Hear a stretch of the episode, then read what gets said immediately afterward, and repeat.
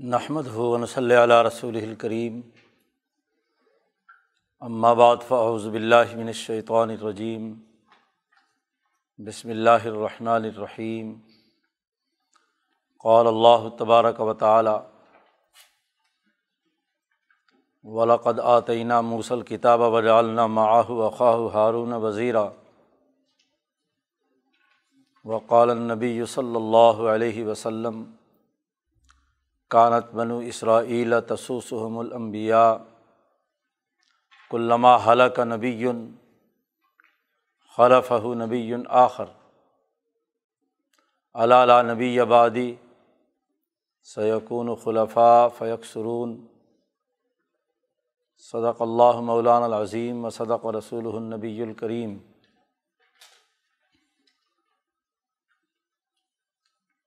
معزز دوستو کل سے حضرت موسیٰ علیہ السلام کے واقعات کے حوالے سے گفتگو جاری ہے۔ جیسا کہ کل ذکر کیا گیا تھا کہ حضرت موسیٰ علیہ السلام کے حیات مبارکہ کے دو تین مرحلے ہیں اور ہر مرحلے میں اللہ تبارک و تعالیٰ کی خاص عنایات اور آیات اور نشانیاں حضرت موسیٰ علیہ السلام پر ظاہر ہوئی ہیں۔ پہلا مرحلہ وہ تھا جو ولادت سے علوم کے حاصل کرنے تک طور پہاڑ پر پہنچنے تک کا مرحلہ تھا۔ تو پیدائش سے لے کر اس مرحلے تک ہر اہم موقع پر اللہ تبارک و تعالیٰ نے حضرت موسیٰ علیہ السلام پر اپنی خصوصی عنایات کا اظہار کیا۔ اسی طرح طور پہاڑ پر جو ہدف ملا کہ فرعون کے ساتھ مقاصمہ کرنا ہے اور فرعون کو اور اس کے پورے قوم پر حجت تمام کر کے اس کو راستے سے ہٹانا ہے۔ مصریوں کی وہ حکومت جو پچھلے ڈیڑھ دو سو سال سے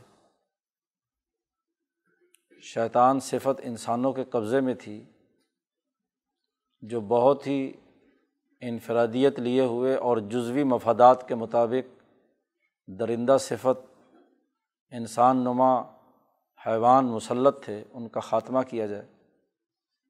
اور اس کی جگہ پر ایک ایسی ریاست اور حکومت قائم کی جائے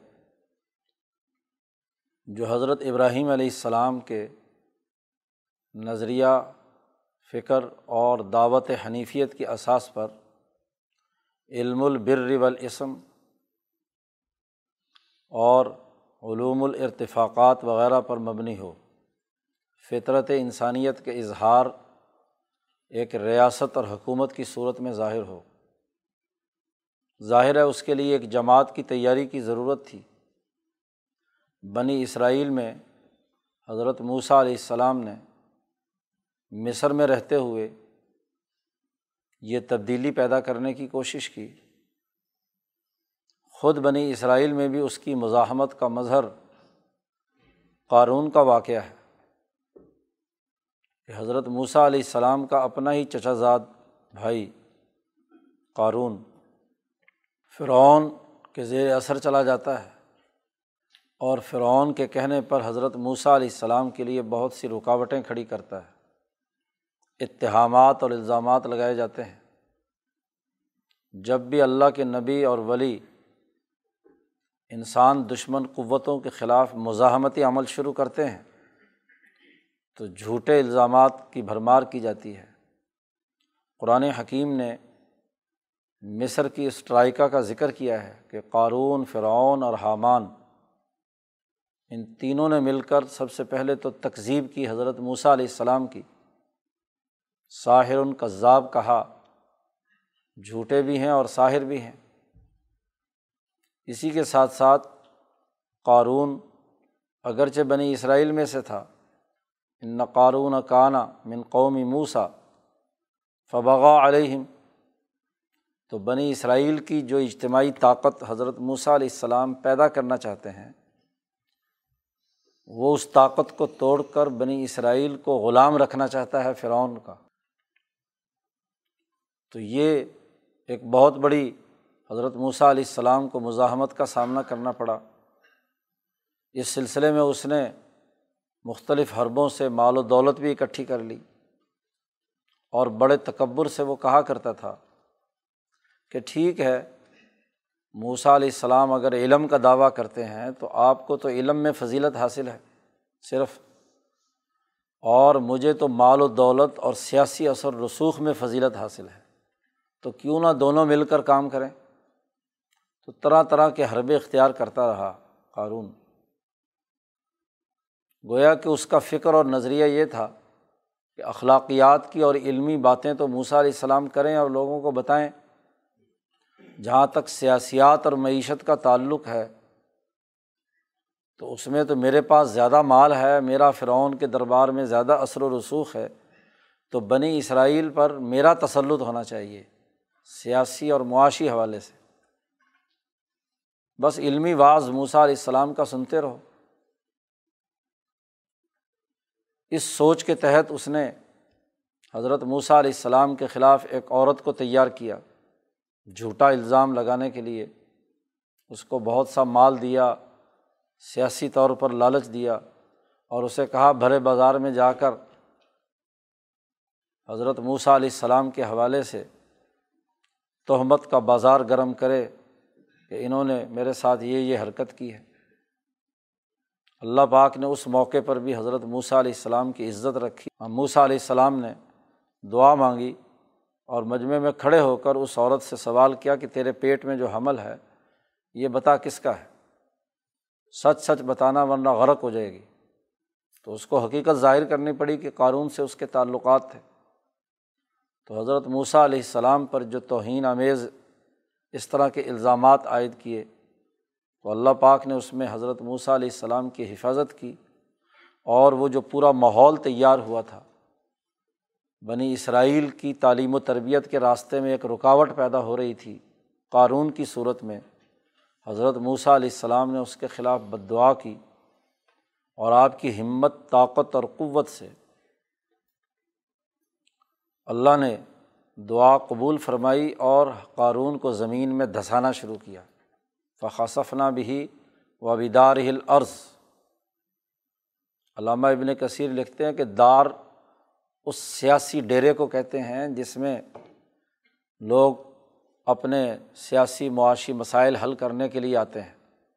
گویا کہ موسا علیہ السلام کے مقابلے میں خود بنی اسرائیل کے اندر اپنی ایک چودراہٹ کا اپنا ایک مرکز قائم کیا ہوا تھا۔ تو اللہ نے اس پورے مرکز کو بھی اور خود قارون کو بھی زمین میں دھسا دیا کہ وہ اس جماعت کی تیاری کے راستے میں رکاوٹ تھا۔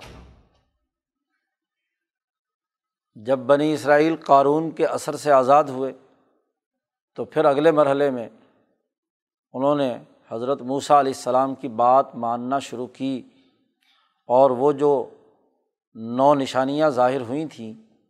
ان کے نتیجے میں بھی ان پر اثر ہوا اور ہر بنی اسرائیلی نے خواہ دل و جان سے یا منافقت سے ظاہری طور پر اپنی جان بچانے کے لیے حضرت موسیٰ علیہ السلام پر وہ ایمان لائے، حیوانیت ان پر غالب تھی کچھ لوگوں پر اور اس کے باوجود اور کوئی راستہ نہیں تھا کہ قبتی ان سب کو ایک ہی لاٹھی سے ہانکتے تھے۔ تو اس لیے وہ موسیٰ علیہ السلام کی جماعت کا حصہ رہے۔ ان کے گھر الگ کرا دیے گئے۔ کیونکہ فیصلہ یہ ہوا تھا کہ اللہ پاک نے حکم دیا تھا موسا علیہ السلام کو، راتوں رات انہیں لے کر نکلنا ہے۔ تو بنی اسرائیل سے کہا گیا کہ وہ اپنے گھر الگ کر لیں۔ یا یہ کہ گھروں میں کوئی ایسی نشانی ہو جس کے بارے میں قرآن حکیم نے کہا ہے کہ اپنے گھروں کو قبلہ بنا لو۔ تو وہ نماز پڑھنے اور جو عبادات کا طریقہ حضرت موسیٰ علیہ السلام نے بتلایا تھا، وہ ان کو کہا گیا۔ تو وہ علیحدہ شناخت ہو گئی۔ اسی شناخت ہی کی وجہ سے پورے بنی اسرائیلی جماعت کو ایک جگہ پر اکٹھا کرنے کی ذمہ داری حضرت ہارون کے ذمے حضرت موسیٰ علیہ السلام نے لگائی، کیونکہ وہ آپ کے وزیر تھے۔ قرآن نے ان کا وزیر انہیں کہا ہے۔ گویا کہ اصل حکمران اور نبوت کے اصل منصب پر فائز حضرت موسیٰ علیہ السلام تھے۔ اس لیے جب یہ فیصلہ ہوا کہ بنی اسرائیل کو اب لے کر یہاں سے نکلنا ہے، تو حضرت ہارون نے اس کی قیادت کی اور ان تمام کو منظم کیا، ساتھ لے کر چلے۔ بنی اسرائیل میں جو الاظم لوگ، خاص طور پر ہارون اور یوشا بن نون جو حضرت موسیٰ علیہ السلام کے بعد ان کے جانشین بنے اور بعد میں انہیں نبوت بھی ملی۔ ان کے قیادت میں یہ پورا لشکر نکلا ہے۔ اور جیسا کہ کل ذکر کیا گیا تھا کہ دریائے نیل میں یہ غرق ہوئے فرعون اور اس کا پورا لشکر اور حضرت موسیٰ علیہ السلام اس جماعت کو لے کر دریا کے پار ہوئے۔ اب چونکہ توحید کی دعوت پر ان بنی اسرائیل کی ترقی اور تربیت کا نظام حضرت موسیٰ علیہ السلام نے بنایا تھا کہ اللہ تبارک و تعالیٰ کے ساتھ سچا تعلق قائم کرنا اور اللہ کا یہ انعام دیکھو کہ تمہیں ان کے ظلم سے نجات دلائی، تمہیں اس ظلم کی بستی سے نکال کر یہاں اپنے اصل وطن کی طرف لے جانے کے لیے راستہ ہموار کیا۔ تو ذات باری تعلیٰ سے تعلق کی پختگی لازمی اور ضروری ہے۔ اب انقلابی جماعت کے لیے یہ ضروری یہ ہے۔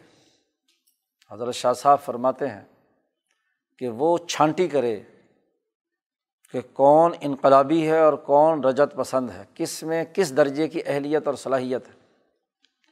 کیونکہ جب جہاد و کتال کا مرحلہ درپیش ہو، تو اس وقت مقابلے کے وقت میں اگر جاہلوں کی کثرت ہو اور وہ کسی ڈسپلن میں نہ ہوں، نظم میں نہ آئیں اور ان کے سامنے نظریہ بالکل واضح نہ ہو، ہدف کامل اور مکمل نہ ہو، تو ان میں سے ایک آدمی کی دوڑ لگانا یا کچھ افراد کا وہاں سے نکلنا باقی کے مورال کو گرا دیتا ہے۔ اب یہ چھانٹی کرنے کے لیے ایک اہم ترین واقعہ وقوع پذیر ہوتا ہے۔ جس کا قرآن حکیم نے تذکرہ کیا ہے کہ جیسے ہی دریا پار کر کے اگلی جگہ پہنچے اور لے جا تو رہے ہیں بیت المقدس کی طرف، اپنے اصل وطن فلسطین کی طرف راستے میں انہوں نے وہ منظرنامہ دیکھا کہ ایک ایسی قوم پر سے گزرے کہ جو یا کفون اعلیٰ اسلام اللہ ہوں، کچھ بت بنا رکھے تھے اور ان کے سامنے وہ سجدہ ریز تھے۔ تو بنی اسرائیل نے جب دیکھا تو پیچھے جو غلامی کے ڈیڑھ دو سو سال گزرے تھے، اس کے غلامانہ اثرات بھی موجود تھے۔ اس طرح کے بتوں کی پوجا کا تصور ان کے یہاں موجود تھا۔ تو اب جب موسا علیہ السلام نے یہ بات سمجھائی کہ رب تبارک و تعالیٰ کے ساتھ تعلق قائم ہونا چاہیے، تو وہاں صفحا اور احمق لوگ تھے۔ جن کی اہلیت اور صلاحیت ایسی نہیں تھی کہ وہ ذات باری تعلیٰ کا ادراک یا ایمان کے اعلیٰ ترین درجے پر پہنچ پائیں۔ تو ان لوگوں نے مطالبہ کر دیا حضرت موسیٰ علیہ السلام سے کہ جس رب نے ہمیں یہ نجات دلائی ہے، جس رب نے یہ انعامات کیے ہیں، وہ بھی اسی طرح کے کسی پتھر کے بت کی طرح کا ہوگا۔ تو انہوں نے کہا کہ جس رب کی آپ ہمیں دعوت دے رہے ہیں، اس کی شبی چاہیے۔ یہ بڑی اہم بات ہے جسے شاہ صاحب نے یہاں واضح کیا ہے۔ ایمان تو موسا علیہ السلام پر لا چکے ہیں۔ اللہ کو مان رہے ہیں۔ اللہ کے ان انعامات کو بھی تسلیم کر رہے ہیں۔ لیکن ظاہری طور پر حضرت موسیٰ علیہ السلام کے کہنے پر ایمان لے آئے، ساتھ چل رہے ہیں۔ اب انہوں نے وہاں پہنچ کر یہ خیال کیا کہ ہمارے سامنے اللہ کی تصویر آنی چاہیے۔ اور شاید ان اقوام کے جو یہ آج ان بتوں کے سامنے سجدہ ریز ہیں، ان کا خدا یہ ہے، تو ہمارے خدا کی بھی کوئی شبی ہوگی نا؟ جب دماغ کمزور ہو، حیوانیت کا غلبہ ہو، عقل، شعور پورا نہ ہو، تو وہ اپنی فہم کے مطابق انہوں نے مطالبہ کیا کہ اس طرح کی کوئی تو حضرت موسیٰ علیہ السلام نے بہت ڈانٹ ڈپٹ کی اور ان کو سمجھایا کہ ہمارا خدا ایسا نہیں جیسے ان کا خدا ہے۔ ہمارے خدا تو کسی کو نظر نہیں آتا، بن دیکھے اس پر ایمان لانا ہے، اس کی طاقت اور قوت ایسی ہے، ایسی ان کے ذہن کے مطابق ان کی ڈانٹ ڈپٹ کر کے انہیں چپ کرا دیا اور ان سے کہا کہ یہ کفر و شرک کی باتیں مت کرو۔ حضرت شاہ صاحب فرماتے ہیں کہ وہ چپ تو ہو گئے، لیکن دل میں ان کے وہی جیسے بے وقوف اور احمق لوگوں کے دلوں میں شک و شبہ ہوتا ہے، تو وہ شک ان کے چہروں سے اور ان کی باتوں سے عیاں ہو رہا تھا۔ تو سامری نے اسے پہچان لیا۔ سامری کا نام بھی ہارون ہے، ہارون سامری اس نے پہچان لیا کہ یہ مطمئن نہیں ہوئے یہ لوگ۔ اور خود چونکہ وہ انہیں کا حصہ تھا، اسی طرح کی ذہنی صلاحیت اور استعداد کا حامل تھا، تو اس نے اپنی ذہانت سے ایک ترکیب نکالی جو اگلے مرحلے میں ہاں جی جس کا واقعہ وقوع پذیر ہوا۔ اب وہاں سے تو موسا علیہ السلام ڈانٹ ڈپٹ کر لے آئے اور وہ جماعت کا حصہ رہے، بظاہر ایمان والے رہے۔ اب اگر وہ اللہ کی توحید کی طرف جتنی بھی رسائی حاصل کرتے یا موسا علیہ السلام کے علوم کو سیکھنے کی جتنی بھی کوشش کرتے، وہ اس سے اوپر نہیں جا سکتے تھے۔ وہ گویا کہ ایسے ہی تھے۔ کالت العراب آمنا۔ ان کا یہ کہنا کہ اج اللہ الہن کمال علیہ ہمارے لیے خدا بنا دے جیسے ان کے پاس خدا ہے۔ بالکل اسی طرح کا بیائی ہی واقعہ ابو واقع لیسی۔ بیان کرتے ہیں کہ نبی اکرم صلی اللہ علیہ وسلم جب مکہ فتح کر کے حنین کی طرف جا رہے ہیں، تو حنین کے راستے میں ایک بیری تھی، ذات انوات اسے کہتے تھے۔ تو پرانے لوگ جو ہیں، جو کفر اور شرک کے زمانے میں اس بیری کو سجدہ بھی کرتے تھے اور حفاظت کے لیے اپنے اسلحہ، اپنی کوئی زیور، کوئی سامان وہاں اس کے ساتھ ٹانگ دیتے تھے۔ وہ سمجھتے تھے کہ یہ متبرک بیری ہے۔ شاید وہ موسا علیہ السلام کی بیری کا کوئی تصورات کہیں سے کوئی لے آیا ہو۔ تو وہ اس کے ساتھ یہ عقیدہ رکھا ہوا تھا کہ اس کے پاس اگر مال رکھوایا جائے تو کوئی یہاں آ کر چھیڑتا نہیں ہے۔ چوری نہیں ہوتا۔ تو وہ فرماتے ہیں کہ جیسے ہی وہ وہ بیری تو نہیں، ایک بہت بڑی بیری اس راستے میں نظر آئی۔ بڑی سرسبز اور شاداب، بڑی لمبی چوڑی اور بہت خوبصورت۔ تو کچھ جو نئے نئے مسلمان ابھی ہوئے تھے ہاں جی انہوں نے حضرت صلی اللہ علیہ وسلم سے عرض کیا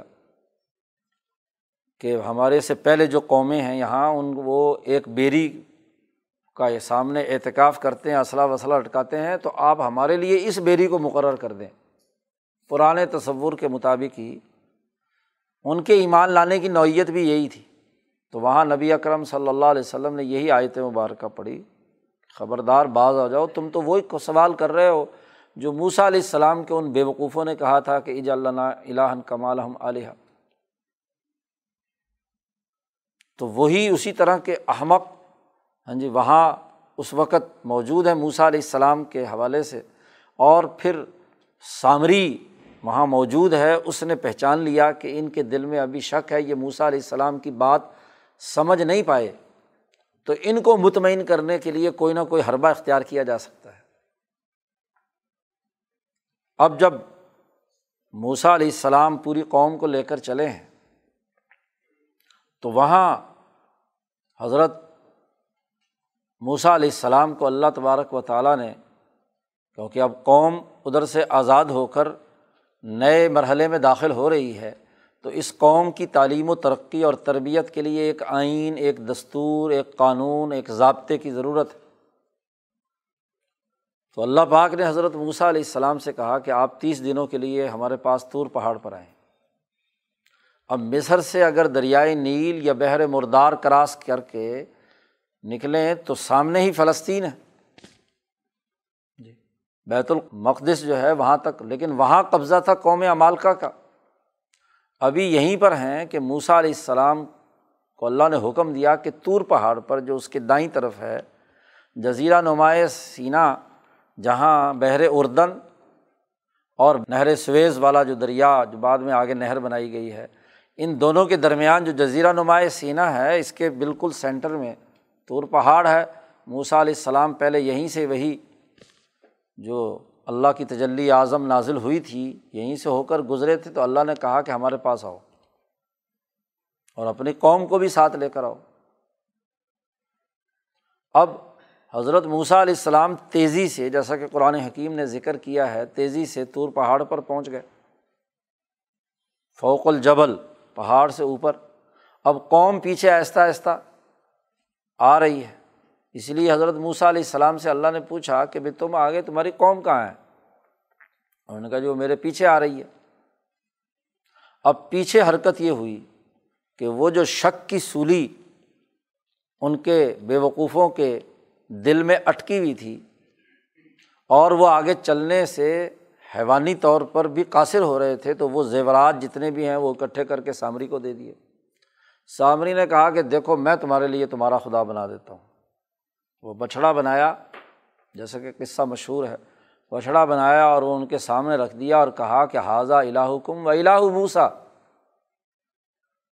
جو موسا علیہ السلام جس خدا کا تذکرہ کر رہے تھے ہاں جی یہ وہی خدا ہے۔ تم اسی خدا کی تصویر چاہتے ہو نا؟ تو اس خدا کی تصویر یہ ہے۔ فنا سیا موسا علیہ السلام بھول کر اوپر چلے گئے۔ اصل میں تو یہی خدا ہے۔ تو ان کی ذہنی ساخت کے مطابق ہاں جی وہاں اس نے وہ بت بنا کر رکھ دیا۔ اب پیچھے سے بنی اسرائیل تین گروپ بن گئے۔ وہ جتنے احمق اور بے وقوف تھے، وہ تو سارے وہاں اس بچھڑے کے سامنے سجدہ ریز ہو گئے۔ جو درمیانے درجے کے تھے، خود تو کوئی کام نہیں کیا، انہیں روکنے کی کوشش بھی نہیں کی۔ وہ خاموش تماشائی رہے۔ درمیان درمیان میں تھے۔ اور ایک جماعت جو ہارون علیہ السلام کے ساتھ تھی الاظم جو اونچے درجے کی اہلیت اور صلاحیت رکھنے والے تھے، انہوں نے نہ صرف منع کیا، روکا اور خود بھی اس مرض میں مبتلا نہیں ہوئے اور ان کو بھی روکنے کی اپنے تئیں پوری جد وجہد اور کوشش کی۔ لیکن احمقوں کو اگر روکا جائے تو لڑائی بھڑائی پر آتے ہیں۔ ہارون علیہ السلام نے ہر ممکن کوشش کی کہ ان کو اس سے باز رکھا جائے، لیکن جو ان کے دماغ میں بات گھس گئی تھی، اس کی بنیاد پر وہ وہاں اس سے آگے پیچھے ہونے کے لیے تیار نہیں ہے اب اندیشہ ہے کہ ان دونوں قوتوں میں لڑائی ہو، اور اگر جماعت میں لڑائی ہو جائے تو یہ بہت بڑا فتنے کی بات ہے۔ جس جماعت میں سے افراد تیار کر کے اگلے مرحلے کے لیے ریاست بنانے کا عمل کرنا ہے، اس جماعت میں لڑائی اور افطراک کا پیدا ہونا یہ ٹھیک نہیں ہے۔ اس لیے حضرت موسیٰ علیہ السلام نے آ کر جب ناراضگی کا اظہار کیا تو ہارون علیہ السلام نے یہی بات کہی کہ مجھے یہ ڈر تھا کہ جماعت میں افطراک ہوگا اور تم آ کر کہو گے کہ ایک جماعت جو ادھر سے بچا کر میں لایا ہوں، اس میں تم نے کیا ہے، تفریق پیدا کر دی۔ تو تینوں جماعتیں اپنے اپنی جگہ پر رہیں۔ انہوں نے کہا، بھائی جی ٹھیک ہے اگر اس نے سامری نے بنا دیا ہے، یہ خدا ہے یا نہیں، اس کا فیصلہ موسا علیہ السلام آ کر کریں گے۔ جب تک موسا علیہ السلام نہ آئے، قرآن حکیم نے جیسا کہ ذکر کیا ہے، اس وقت تک ہم تو یہاں اسی کے چرنوں میں بیٹھے ہیں۔ اب حضرت موسا علیہ السلام سے اللہ نے پوچھا کہ بھائی، تم تو طور پر آ گئے، تم تو کہہ رہے تھے کہ جماعت میری پیچھے آ رہی ہے، تو جماعت کہاں ہے تمہاری؟ بنی اسرائیل کو تو سامری نے گمراہ کر دیا تمہارے پیچھے۔ جی۔ بعض اللہ سامری تمہارے بعد جو ہے گمراہ کر دیا۔ تم یہاں ہو۔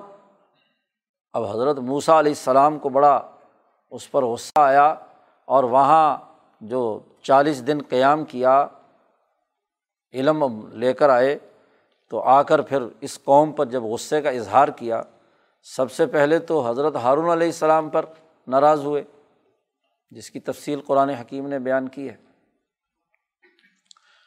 اور پھر جب حضرت ہارون نے وجہ بیان کی کہ یہ اس لیے میں نے زیادہ سختی نہیں کی تو کہیں جماعت کے اندر ٹکڑے نہ ہو جائیں، اختلاف نہ پیدا ہو جائے۔ پھر سامری سے پوچھا، اور سامری سے کہا کہ تو نے یہ حرکت کیا کی؟ اس نے کہا کہ میں نے فرشتے کے گھوڑے، جو جبرائیل علیہ السلام جس گھوڑے پر تھے، اس کے نقش قدم پر جہاں وہ گھوڑا پاؤں رکھتا تھا، روحانیت کا جہاں بھی اثر آتا تھا، وہ میں نے دیکھ لیا اور میں نے وہ مٹی وہاں سے اٹھائی ہے۔ اور اس کے ذریعے سے میں نے یہ سارا کام وہ کزال کا سولت علی نفسی اس طرح میرے لیے یہ کیا ہے؟ ڈھکوسلا بنانا آسان ہو گیا۔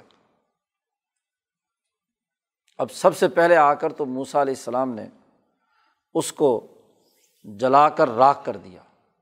قرآن حکیم کہتا ہے کہ موسا علیہ السلام نے واضح طور پر کہا کہ ہم ضرور بھی ضرور اسے توڑیں گے، پھوڑیں گے، جلائیں گے۔ اگر یہ خدا ہو تو خدا ایسا ہوتا ہے۔ یہ ان کے سامنے سارا کام کر دیا۔ تو ان کے دماغوں سے وہ جو بچھڑے کے خدا ہونے کا بھوت تھا، وہ بظاہر نکل گیا۔ اب اس سے آگے کی ان میں استطاعت ہی نہیں تھی۔ اس لیے حضرت شاہ صاحب فرماتے ہیں کہ بنی اسرائیل کے اس طبقے پر رحم کرتے ہوئے اللہ تعالیٰ نے ایک فیصلہ صادر فرمایا۔ اللہ تعالیٰ نے موسا علیہ السلام سے کہا کہ بھائی یہ تین جماعتیں تھیں، جنہوں نے تو کفر و شرک کے اندر اس بچھڑے کی پوجا کی ہے، ان کو تو قتل کر دو۔ تاکہ یہ ایمان کی حالت میں قتل ہوں اور برزخ میں ان کی جو ایمانی ترقی ہے، جب ان کی حیوانیت کا پردہ ان کی روحوں سے نکلے گا اور ان کے نفوس موت کے بعد اگلے مرحلے میں داخل ہوں گے، تو جو ظاہری ایمان کی کچھ رمق جو موسا علیہ السلام کی اتباع میں ان کے اندر ہے، وہ ترقی کرے گی۔ تو اس مخلوق پر شفقت کرتے ہوئے کہ اس سے آگے کی استعداد نہیں ہے، دوبارہ ان کو ساتھ رکھا تو باقی جماعت کے لیے نقصان دہ ہے، تو کہا کہ ان کو قتل کر دو۔ اور وہ جماعت جس نے یہ حرکت بالکل نہیں کی تھی، اس کے ذمے لگایا کہ ان کو قتل کرو۔ اب جب جو سچی انقلابی جماعت تھی، اس کے ذریعے سے ان کا قتل کیا گیا، تو یہ جو درمیان میں تھے، جو ابھی دونوں طرف، انہوں نے جب یہ منظر دیکھا، تو اس منظر کے نتیجے میں ان کی جو روح ہے، ان کے نفوس کے اندر بھی یہ صلاحیت اور استعداد خوف کے نتیجے میں پیدا ہوئی۔ کہ وہ ایمان کے اگلے مرحلے کی طرف کسی نہ کسی درجے میں ان جو پہلی جماعت کے لوگ ہیں، ان کی اتباع میں کام کرنے کے لیے تیار ہو جائیں۔ تو تینوں جماعتوں کے لیے ذمہ داری مقرر کر دی گئی اور وہ ایک حصہ قتل کر دیا۔ اس لیے قرآن حکیم نے صورت البقرہ میں جہاں اس بچھڑے کی پوجا کا ذکر کیا ہے اور وہاں اللہ نے معافی سما آفونا ممباد ذالک ہم نے معاف کر دیا۔ لال تشکرون، تاکہ تم شکر ادا کرو۔ امام انقلاب مولانا عبید اللہ سندھی رحمۃ اللہ علیہ یہاں بہت اہم ترین ایک نقطہ واضح کرتے ہیں کہ مربی اور معلم کا کام ہے تربیت، اور تربیت کے مختلف مراحل ہوتے ہیں۔ معلم منتقم نہیں ہوتا۔ یہاں موسا علیہ السلام نے جو قتل کروایا ہے، یہ انتقام کی بنیاد پر نہیں ہے۔ یہ ان پر شفقت کے لیے ہے کہ اس سے اگلی استعداد نہیں ہے، یہ جس درجے کا ایمان لے آئے ہیں، یہ دنیا سے رخصت ہوتے ہوئے اسی ایمان پر رہیں۔ اور پھر اس کے نتیجے میں باقی جماعت کو تنبی ہوئی۔ اسی لیے کہا لال کم تشکرون، کہ تم شکر ادا کرو۔ تو اب حالانکہ قتل کا حکم ہے اور اس کے بعد کہا جا رہا ہے کہ ہم نے معاف کر دیا اور تاکہ تم شکر ادا کرو۔ تو جو جماعت جی قتل ہوئی، اس کا شکر موت کے بعد اس کی ترقیات اس معمولی سے ایمان کے ذریعے سے آگے بڑھی۔ اور باقی جماعت کی ترقیات بھی واضح ہو گئیں اور انہوں نے شکر ادا کیا کہ ہم اس قتل ہونے سے بچے اور ذات باری تعالیٰ کے ساتھ اپنے تعلق کو مزید پختہ اور مضبوط کیا۔ ترقیات کے اگلے مراحل کی طرف پہنچے۔ یہ تو جماعت کا حال تھا۔ دوسری طرف، حضرت موسا علیہ السلام جب وہاں سے فارغ ہو کر قوم کو نجات دلا کر آئے ہیں، تو حضرت موسا علیہ السلام کی علمی ترقی اور آپ کے لیے مستقبل میں حکومتوں کے قیام کا آئین اور دستور دینے کے لیے حضرت موسیٰ علیہ السلام کو طور پہاڑ پر اللہ نے بلایا کہ تیس دن کے روزے رکھو، یہاں میرے پاس قیام کرو، اللہ کی عبادت میں مشغول رہو۔ تو طور پہاڑ پر حضرت موسیٰ علیہ السلام نے تیس دن پورے کیے اور پھر دس دن کا مزید اضافہ کیا۔ تو چالیس دن چلہ پورا گزارا۔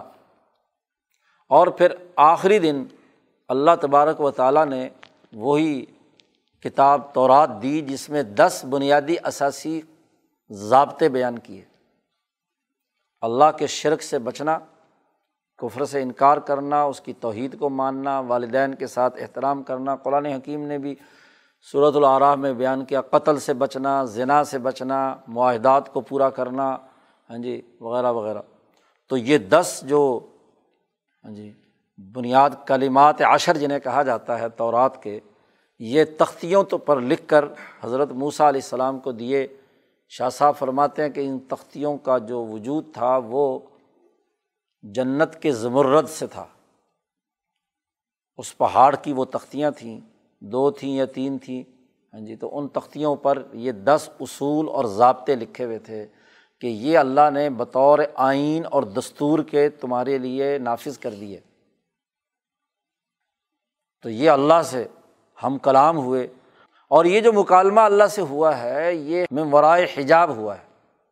موسا کلیم اللہ ہے اللہ کا مکالمہ ہوا ہے۔ جیسے پہلا مکالمہ بھی اس بیری پر پڑنے والی تجلیات کی اساس پر تھا ممورائے حجاب۔ تو یہاں یہ مکالمہ بھی ممورائے حجاب تھا۔ اور وہ حجاب بھی چونکہ نور کا ہے۔ نبی اکرم صلی اللہ علیہ وسلم نے فرمایا کہ اللہ کے جو حجابات ہیں وہ نور ہیں۔ اگر اللہ پاک اس حجاب کو دور کر دے تو جس کائنات کی جس چیز پر اللہ کی تجلی پڑے گی، جلا کر راکھ کر دے گی۔ اب حضرت موسا علیہ السلام جب اللہ سے یہ مکالمہ ہوا، آئین اور دستور وہ لے کر آئے اور قوم کو یہ ہدایات سنائیں کہ ان آئین اور قوانین کے مطابق تمہیں زندگی بسر کرنی ہے۔ تو جماعت کی تعلیم و تربیت کا اگلا مرحلہ شروع ہوتا ہے اور ایک وہ جو پست ترین ذہنیت کے لوگ تھے وہ راستے سے ہٹ گئے۔ باقی جماعت کے جو دو حصے ہیں، یہ اس طورات کی تعلیم و تربیت کے مطابق موسا علیہ السلام نے ان کے لیے جی جد وجہد اور کوشش کی۔ حضرت موسیٰ علیہ السلام کو اسی زمانے میں شوق پیدا ہوا۔ اور وہ شوق یہ تھا کہ ذات باری تعلیٰ کی زیارت تو ہوئی ہے، لیکن ممورائے حجاب ہوئی ہے۔ تو اللہ تبارک و تعالیٰ سے سوال کیا رب آرینی انضر علیک کہ یہ حجاب کے بغیر مجھے اپنی زیارت کرائی جائے۔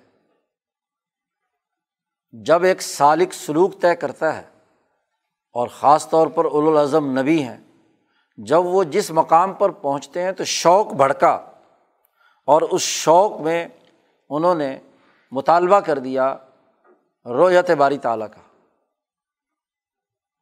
کہ آیان ذات باری تعلیٰ کی زیارت مجھے ہونی چاہیے۔ اور یہ بات بالکل بڑی واضح یہاں شاہ صاحب نے ایک بہت اہم نقطہ اٹھایا ہے۔ وہ یہ کہ امبیا علیہم السلام کے بارے میں یہ تصور کرنا کہ وہ کسی بات کے بنیادی علم سے نا واقف ہوں، ایسا نہیں ہو سکتا۔ یہ بات موسا علیہ السلام کو بھی معلوم تھی۔ کہ تدرک الابصار و ہوا یدرک الابصار۔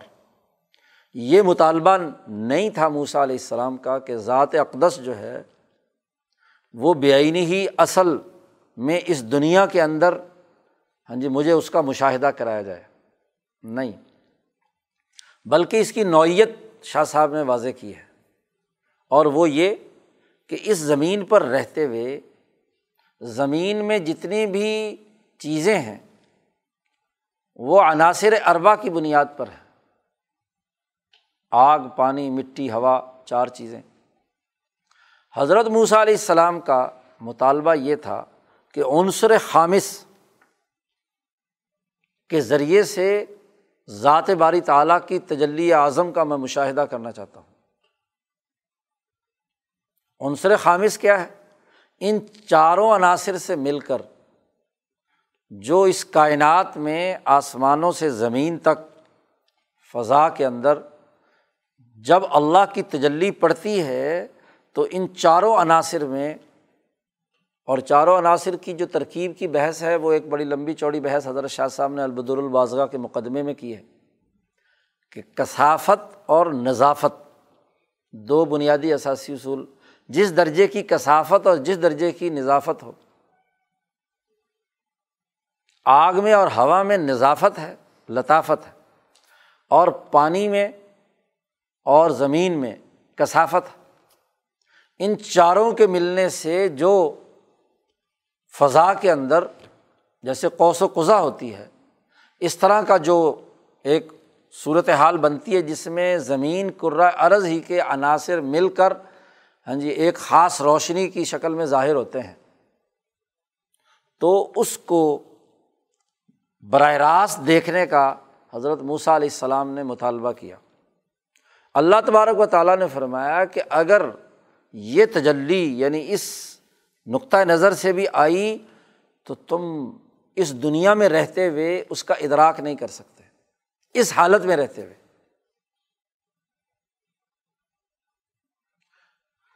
اسی لیے وہ تجلی، وہ اللہ نے پہاڑ پر ڈالی۔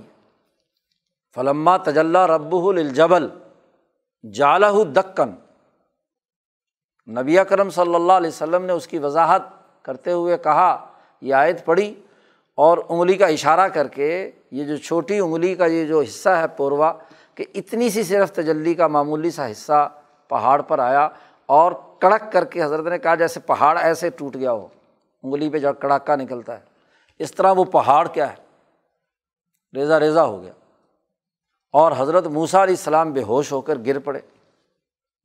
پھر شاہ صاحب نے اس سوال کا جواب بھی دیا ہے کہ پہلی تجلی جو بیری پر ظاہر ہوئی تھی، وہاں حضرت موسیٰ علیہ السلام سے اس تجلی کا مکالمہ ہوا ہے۔ تجلی اعظم کا، ذات باری تعالیٰ کا۔ وہاں موسیٰ علیہ السلام کو کچھ نہیں ہوا۔ اور یہاں تجلی پہاڑ پر گری اور موسا علیہ السلام بے ہوش ہو گئے۔ تو دونوں میں بڑا بنیادی فرق۔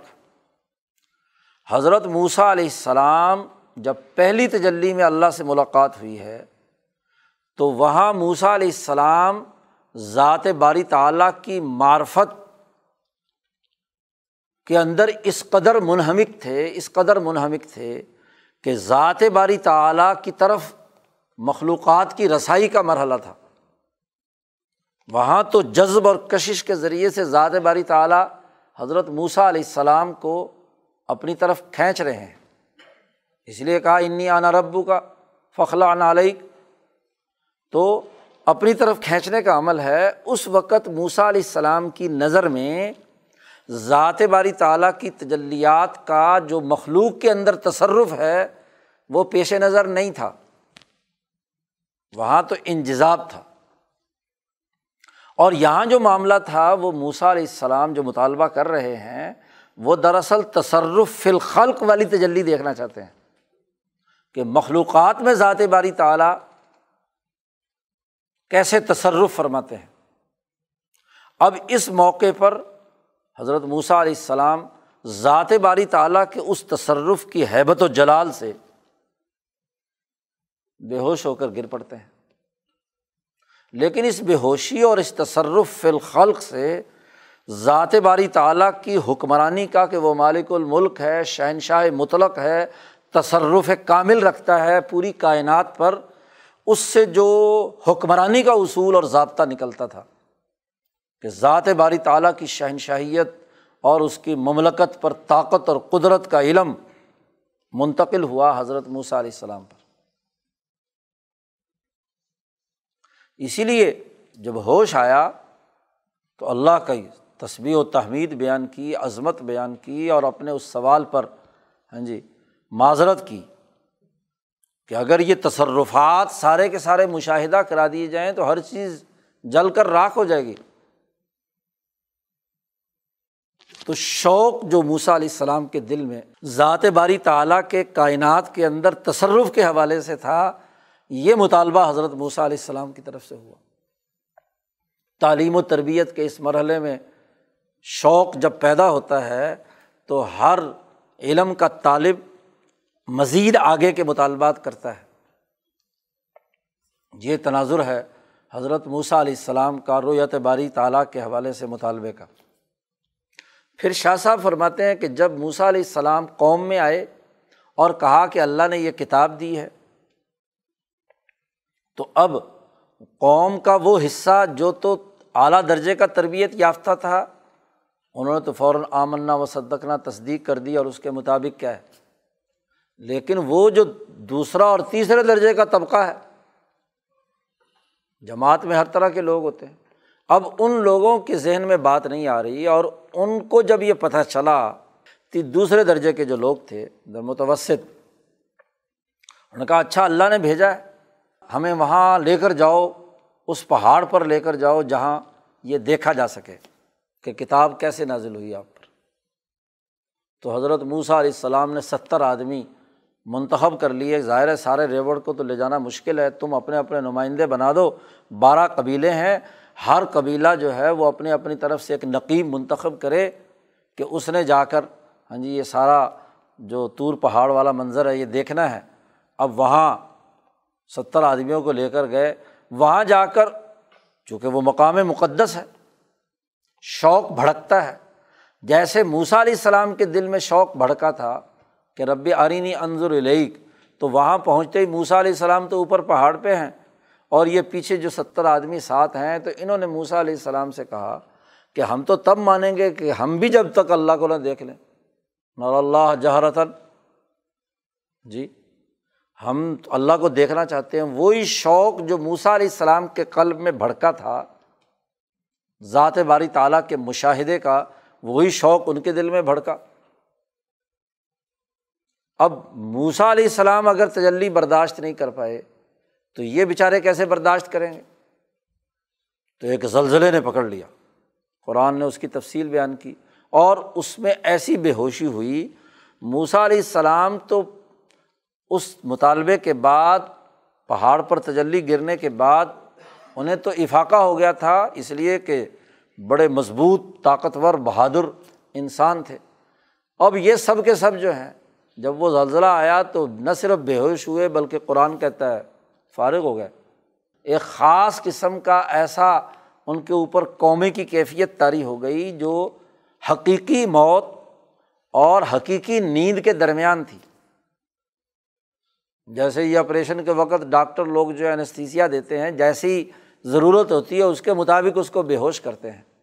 یہ بے ہوشی نہ تو نیند ہوتی ہے، کیونکہ نیند میں سوئچ بوئی جائے تو اٹھ جاتا ہے بندہ۔ اور موت میں بالکل ہی نہیں پتہ چلتا۔ تو موت اور نیند کے درمیان کی حالت ہوتی ہے جب وہ ایک قسم کا قومی کی حالت میں ہوتا ہے۔ تو وہ گویا کہ موت ہی ہے۔ اللہ پاک نے تو نیند کو موت کہا ہے۔ تو جو نیند سے بھی آگے کی قسم ہے، ظاہر ہے کہ وہ حقیقی موت کی طرف ایک قدم بڑھانا ہے۔ تو حضرت موسا علیہ السلام نے اللہ تبارک و تعالیٰ سے سے کہا اتحلکن بھی وفا صفحاؤ منا کیا ہمارے ان بندوں کو آپ ان کی بے وقوفی اور حماقت کی وجہ سے انہیں ہلاک کرنا چاہتے ہیں؟ تو وہاں بھی اللہ پاک نے کہا کہ ہم نے معاف کیا۔ ان کو دوبارہ زندہ کیا اور وہاں بھی کہا اللہ کم تشکرون۔ تو حضرت سندھی نے توجہ دلائی ہے کہ وہاں بھی لا اللہ کم تشکرون اور یہاں بھی۔ وہاں پہلی جماعت جو بے وقوف ہوئی اور قتل ہوئی اور ان پر شکر ہاں جی کا ذکر کیا ہے۔ اور یہاں یہ دوسری جماعت جو موت کے بعد دوبارہ زندہ کی۔ یا اس قومی کی حالت سے نکالا اس جماعت کو۔ تو یہاں بھی اللہ کم تشکرون کہا، کیونکہ بنی اسرائیل کو مخاطب کر رہے ہیں نا کہ وہ نعمتیں، تو یہ ایک نعمت تھی۔ گو بے ہوش ہوئے یا موت کی سی کیفیت تاری ہوئی، لیکن ترقیات کے اگلے مراحل کی طرف پہنچے کہ ذات باری تعلیٰ کی تجلیات کے اگلے رخ بھی ہاں جی ایک انداز میں ناقصی سے ہی بے ہوشی کی حالت میں ہی صحیح، کچھ نہ کچھ اس کا مشاہدہ ہوا۔ تو ان دونوں واقعات کے ضمن میں ذات باری تعلیٰ کے ساتھ جو علم التوحید یا علم التعبد اللہ جو تھا، اس کو پختہ کیا گیا۔ اور اس علم کی اساس پر یہ جو فطرت انسانیت کے دس بنیادی کالمات تھے، اس پر اس جماعت کی تعلیم و تربیت کا اہتمام حضرت موسیٰ علیہ السلام نے کیا۔ تو جماعت کی تربیت اور جماعت سازی کے عمل میں یہ دونوں واقعات بڑا بنیادی کردار ادا کرتے ہیں۔ اب ایک درجے میں ان کی تعلیم و تربیت کا عمل ہو جاتا ہے۔ اب ترتیب کے اعتبار سے قرآن حکیم نے حضرت موسیٰ علیہ السلام کے واقعات مختلف جگہوں پر بیان کیے ہیں۔ جی۔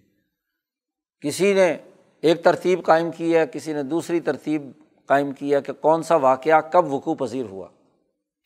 پہلے مرحلے جہاں وہ بتوں کے سامنے قوم آ کر گری تھی اور کہا تھا، عج اللہ الہن کمال علیہ وہاں سے موسا علیہ السلام انہیں لے کر گئے کہ یہ بیت المقدس تمہاری اپنی جگہ ہے، قوم عمالقہ ہے، ان سے لڑائی لڑو اور مقابلہ کرو۔ تو وہاں انہوں نے وہ جملہ کہا کہ، انت و رب کا فقاتلا، انا ہا ہنا قائدون کہ تم جاؤ اور تم جا کر لڑائی لڑو۔ ہم تو نہیں جا سکتے، تو یہ وہ ان بے وقوفوں اور احمقوں کی موجودگی کی بات ہے۔ بارہ نقیب وہاں مقرر کیے تھے، بارہ افراد جا کر حالات کا جائزہ لیں۔ یوشا بن نون اور ایک ان کے ساتھ ایک اور دو ساتھی تھے۔ یہ دو تو ثابت قدم رہے، دس آدمیوں نے آ کر۔ ہاں جی پوری قوم کو بہکا دیا کہ وہ تو بڑے طاقتور ہیں، ہم تو لڑ نہیں سکتے، یہ نہیں ہو سکتا، وہ نہیں ہو سکتا۔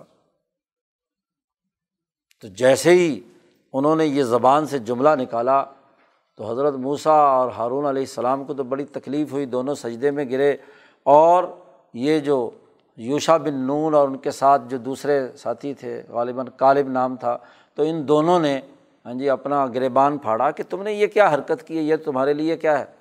بہت عذاب کا باعث ہوگا، تم نے اللہ کی توہین کی ہے۔ اس پر اللہ نے سزا دی کہ چالیس سال تک انہیں وادیتی میں رہنا ہے۔ وادی تی یہی ہے، وادی سینا کا یہ علاقہ۔ تو اس وادی تی کے اندر چالیس سال یہ رہے اور ان چالیس سال کے تمام مرحلوں میں اس جماعت سازی کا مرحلہ ہے جو حضرت موسیٰ علیہ السلام نے اس چالیس سال میں تیاری کی۔ ہر مرحلے میں علم التوحید و صفات کا ادراک کروایا۔ ارتفاقات سے متعلق امور جو ہیں وہ ان کے لیے کیے۔ اب جنگل میں ہیں قوم کو تر، تعلیم و تربیت کرنی ہے، شہر ہے نہیں، نہ کوئی کاشتکاری کا عمل ہے، تو غذا کا کیا بندوبست ہو؟ تو اللہ سے دعا کی موسا علیہ السلام نے کہ اس کو کیا ہے؟ من و سلوا اس کے لیے کوئی غذا کا بندوبست ہونا چاہیے۔ تو وہ غذا کا بندوبست ہو گیا۔ ہاں جی وہ شکنجبین کی طرح کا یا شہد کی طرح کا من اور بٹیر کی طرح کے جانور جو ہیں وہ شام کو آتے اور پابندی لگا دی۔ کہ یہ ارتفاق کے لیے ہیں یعنی ایک وقت کے کھانے کے لیے ہیں۔ اس میں ذخیرہ اندوزی کرنا اور اس کی بنیاد پر ایک دوسرے سے لڑائی جھگڑا کرنا، قتل و غارت گری تک جانا، یہ درست نہیں ہے۔ تو ارتفاقات ڈسپلن میں رہ کر پورے کرنا ہے، باقی خرابیاں نہیں کرنی۔ تو وہ سکھانے کی حضرت موسیٰ علیہ السلام نے کوشش کی۔ اللہ نے ان کے لیے کیا ہے؟ وہ راستہ کھولا، انعامات کھانے پینے کا بھی اور کپڑے بھی کہ خراب نہ ہوں، تو وہ شاہ صاحب نے اس کی بھی ایک وضاحت کی ہے کہ روشنی اور بادلوں کے تغیرات و تبدلات سے عرضی طبیعتوں میں یہ تغیر و تبدل کیا جا سکتا ہے۔ اللہ تبارک و تعالیٰ نے چونکہ اس قوم سے مستقبل میں کام لینا ہے، تو اس قوم کے لیے عالم مثال کی قوتوں کے ذریعے سے من اور سلوا اور ان کے لباس کا خراب نہ ہونا وغیرہ وغیرہ۔ پانی کی ضرورت پیش آئی۔ تو پانی کی ضرورت کے لیے موسیٰ علیہ السلام کے پاس گئے تو ایک ایسی جگہ جو حضرت موسیٰ علیہ السلام کو اپنے کشف سے معلوم ہوئی کہ یہاں اس پہاڑ کے نیچے پانی ہے اور چشمہ نکل سکتا ہے، تو وہاں حضرت موسیٰ علیہ السلام نے جی وہ لاٹھی ماری، اللہ نے حکم دیا کہ یہاں اپنی لاٹھی ماریں اور جتنے قبیلے تھے اتنے ہی ان کے وہ پانی کے چشمے جاری ہو گئے۔ ہر ایک سے کہا کہ اپنے اپنے چشمے سے پانی لو، جھگڑا آپس میں نہیں ہونا چاہیے۔ جھگڑوں کے معاملات شروع ہوئے تو پھر ایک روایت کے مطابق تو ہاں جی حضرت شعیب علیہ السلام یا ان کا کوئی تربیت یافتہ یا موسا علیہ السلام کی جو ہاں جی زوجۂ محترمہ تھی، ان کا کوئی بھائی، وہ بھی یہ خبر سن کر کہ فرعون سے نجات مل گئی۔ ہے موسا علیہ السلام کو، حضرت موسیٰ علیہ السلام کے پاس آئے، ایمان لے آئے۔ تو انہوں نے یہ کہا کہ اس پوری جماعت کو یہ تمام کے جھگڑے آپ کیسے نمٹائیں گے؟ آپ ایسے کریں کہ ان کی ایک ترتیب بنائیں۔ ہر دس آدمیوں پر ایک ذمہ دار بناؤ اور ہر پچاس پر ایک ذمہ دار ہونا چاہیے۔ ایک ہر سو پر، ہر ہزار پر، ہر پانچ ہزار پر، ہر پچاس ہزار پر، ہر لاکھ پر۔ لاکھوں کی تعداد بتلاتے ہیں بنی اسرائیلیوں کی۔ تو وہ اس کے مطابق پورا سسٹم بنائیں اور جب آخری کہیں مسئلہ حل نہ ہو تو آپ جو آخری فیصلہ ہے وہ آپ کے پاس آنا چاہیے۔ ایسا مقدمہ الجھ جائے کہ جس کے لیے کوئی اور نچلی عدالتیں کوئی حل نہ کر سکیں تو وہ فصل خصوم آپ کے پاس ہونا چاہیے۔ تو یہ ایک ڈسپلن جی عدالتی نظام کا، یہ بھی وادیتی کے اندر ہی حضرت موسیٰ علیہ السلام نے انہیں سکھایا۔ ان کی معاشی اور سیاسی زندگی سے متعلق امور اور ان کو ڈسپلن میں لانے کا پورا کام اسی وادیتی کے اندر حضرت موسیٰ علیہ السلام نے کیا۔ پانی کا بندوبست بھی ہو گیا۔ جماعت کی تربیت بڑی مشکل ہے۔ جی۔ بہت محنت اور مشقت کرنی پڑتی ہے اور خاص طور پر اگر بے وقوف اور احمق لوگ ہوں ان کے سوالات کی لایانی قسم کے سوالات اور فضول قسم کی چیزیں جو ہیں ان کی طرف سے ظاہر ہوتی رہتی ہیں۔ اسی سلسلے کا وہ واقعہ ہے جو قرآن حکیم نے ایک انداز میں بیان کیا ہے اور اس کی جو امام بخاری اس کے ذیل میں وہ ایک حدیث لائے ہیں جو نبی اکرم صلی اللہ علیہ وسلم نے ارشاد فرمایا کہ آپ تعلیم و تربیت میں مشغول ہیں ان بنی اسرائیلیوں کی اور یہ الزام بازی سے باز نہیں آتے۔ حضرت موسیٰ علیہ السلام فطری اور طبی طور پر ہاں جی انتہائی شرمیلے اور اپنے وجود کی حفاظت اور عصمت کا تحفظ ان کے یہاں ہوتا تھا۔ تو یہ لوگ تو بنی اسرائیل تو ادھر سے آئے ہوئے تھے، فرعون کی طرف سے جب چل کر آئے تو وہی جو طور طریقے ان کے تھے۔ تو نہانے وہانے کا یہ کہ ننگ دھڑنگ دریا کے اندر نہا لیتے تھے۔ سب نے کپڑے اتارے، باہر پھینکے، سب ایک دوسرے کو دیکھ بھی رہے ہیں اور نہا بھی رہے ہیں۔ حضرت موسیٰ علیہ السلام کو اس پر بڑی شرم اور حیا آتی تھی۔ حضرت موسیٰ علیہ السلام اوپر جا کر جہاں سے پانی آ رہا ہے، وہاں کپڑے اتار کر تنہائی میں غسل کرتے تھے تاکہ کوئی دیکھے نا اور غسل فرمانے کے بعد اپنا کپڑے پہن کر آ جاتے تھے۔ اب اس پر حضرت موسیٰ علیہ السلام پر الزام لگایا۔ ہاں جی ان بنی اسرائیلیوں نے، ان کے احمقوں نے کہ جی یہ جو موسا علیہ السلام ہمارے ساتھ مل کر غسل نہیں کرتے، تو ضرور موسا علیہ السلام کے جسم پہ یا تو ابرس کوڑی، یہ جو چتکبرا ہوتا ہے، سفیدی، اس طرح کا کوئی نشان ہے یا شاید یہ نامرد ہیں یا اس طرح کے الٹے سیدھے الزامات حضرت موسیٰ علیہ السلام پر لگائے؟ تو اللہ پاک نے، نبی اکرم صلی اللہ علیہ وسلم فرماتے ہیں، اللہ پاک نے اس الزام کو دور کرنے کا بندوبست کیا اور اس کا ایک واقعہ حضور صلی اللہ علیہ وسلم نے بیان فرمایا ہے۔ کہ حضرت موسیٰ علیہ السلام نے کپڑے اتارے اور غسل کے لیے۔ جی دریا میں چلے گئے، غسل وسل کر کے آ کر جب کپڑے پہننے لگے، تو وہ پتھر جس کے اوپر کپڑا رکھا ہوا تھا، وہ پتھر حضرت موسیٰ علیہ السلام کے کپڑے لے کر دوڑ پڑا۔ موسا علیہ السلام نے اپنی لاٹھی پیچھے سے اٹھائی اور اس کے پیچھے سو بھی حجر، سو بھی حجر پکارتے ہوئے وہ پتھر میرے کپڑے تو دے دے وہ پتھر میرے کپڑے تو دے دے۔ اس کے پیچھے پیچھے بھاگتے چلے آ رہے۔ ہیں اور وہ پتھر وہاں سے چلتا ہے، گھومتا ہوا، جہاں بنی اسرائیل کے سارے لوگ غسل کر رہے تھے، وہاں آ کر کھڑا ہو گیا۔ اب حضرت موسا علیہ السلام دوڑتے ہوئے اس کے پیچھے آ رہے ہیں۔ تو سب نے دیکھ لیا کہ موسا علیہ السلام کے جسم پہ کسی قسم کا کوئی ایسا بیماری کا یا کوئی اور خرابی کی کوئی بات آپ کے جسم میں نہیں ہے۔ آپ بلکہ تمام باقی لوگوں کے مقابلے میں زیادہ جسمانی طور پر صحت مند اور خوبصورت حضرت موسیٰ علیہ السلام نے کپڑے لیے اور کپڑے پہن لیے۔ اور پھر غصہ اور جوش تو تھا کہ پتھر نے میرے ساتھ جو حرکت کی ہے، تو وہ ڈنڈا لے کر اس کو پٹائی کرنا شروع کی۔ تین چار ڈنڈے اس کو رسید کیے پتھر کو کہ تو نے یہ کیا حرکت کی۔ تو یہ ایک واقعہ ہے۔ لیکن حضرت سندھی رحمۃ اللہ علیہ کی رائے یہ کہ یہ واقعہ اپنی جگہ پر ہو چکے، بخاری میں ہے۔ لیکن جو قرآن میں اللہ نے کہا ہے کہ انہوں نے الزام لگایا تو فبر رح اللہ مما قالو اس سے مراد وہ واقعہ ہے کہ جس واقعے میں بنی اسرائیل جو لڑنے سے پیچھے رہ گئے تھے، تو قرآن نے دوسری جگہ پر کہا ہے اور وہاں کہا تھا انتا وربو کا فقاتلا، انا ہا قائدون، کہ تو اور تیرا رب جا کر لڑ۔ تو جہاد و کتال کا مسئلے پر جو الزام تراشی انہوں نے حضرت موسیٰ علیہ السلام پر کی تھی، اللہ نے برات ظاہر کی کہ اس کے بعد فتح ہوئی اور یوشا بن نون کی قیادت میں وہاں حکمرانی قائم ہوئی۔ بہرحال تو یہ بنی اسرائیل جن کی تربیت انتہائی مشکل کام تھا، کیونکہ جتنی اعلیٰ درجے کی صلاحیت کی نسل ہوتی ہے، اس کی تربیت بھی اتنی ہی مشکل ہوتی ہے، سوالات بھی اتنے ہی پیچیدہ اور متنوع قسم کے ہوتے ہیں۔ بیچارے شریف سے لوگ ہوں تو ان کو تو ڈنڈے مار مار کے آدمی ویسے ٹھیک کر لیتا ہے، پڑھ پڑھا پڑھا لیتا ہے، کچھ نہ کچھ۔ لیکن وہ بیچارے تابے کے تابے رہتے ہیں۔ غلامی کی ذہنیت ان کی ہوتی ہے، وہ نوکر بن کر تو رہ سکتے ہیں۔ لیڈر اور قائد نہیں بن سکتے۔ اب لیڈر اور قائد وہی بنتا ہے جس کے اندر اعلیٰ درجے کی صلاحیت ہو۔ اور اعلیٰ درجے کی صلاحیت والے اس کی تربیت کرنا خاصا مشکل ہوتا ہے، کیونکہ اس کے ذہن میں دماغ میں سوالات اونچے سے اونچے ابھرتے ہیں۔ جی۔ اس کے سوالات بھی اونچے ہوتے ہیں، اس کی جو طبی اور جسمانی طاقت اور قوت اور قیادت کی جو وصف ہوتا ہے، وہ بھی بھڑکتا ہے۔ تو اس کو کسی ڈسپلن میں لانا، تربیت میں لانا، یہ خاصا مشکل کام ہوتا ہے۔ تو حضرت موسیٰ علیہ السلام کے جتنے بھی واقعات ہیں، ان واقعات کے ضمن میں اللہ تبارک و تعالیٰ نے اس قوم کی تعلیم و تربیت کا فریضہ حضرت موسیٰ علیہ السلام کے ذریعے سے کروایا۔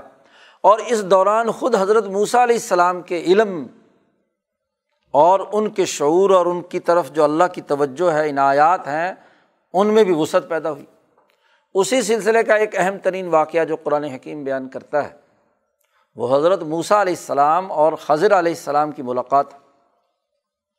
یہ بھی علوم سے بھرپور ایک ملاقات۔ ہے اس قصے کا بھی جو بڑا واضح اور جامع تجزیہ حضرت الامام شاہ ولی اللہ دہلوی نے کیا ہے، وہ کسی نے نہیں کیا۔ اس پورے قصے پر نظر دوڑائیے۔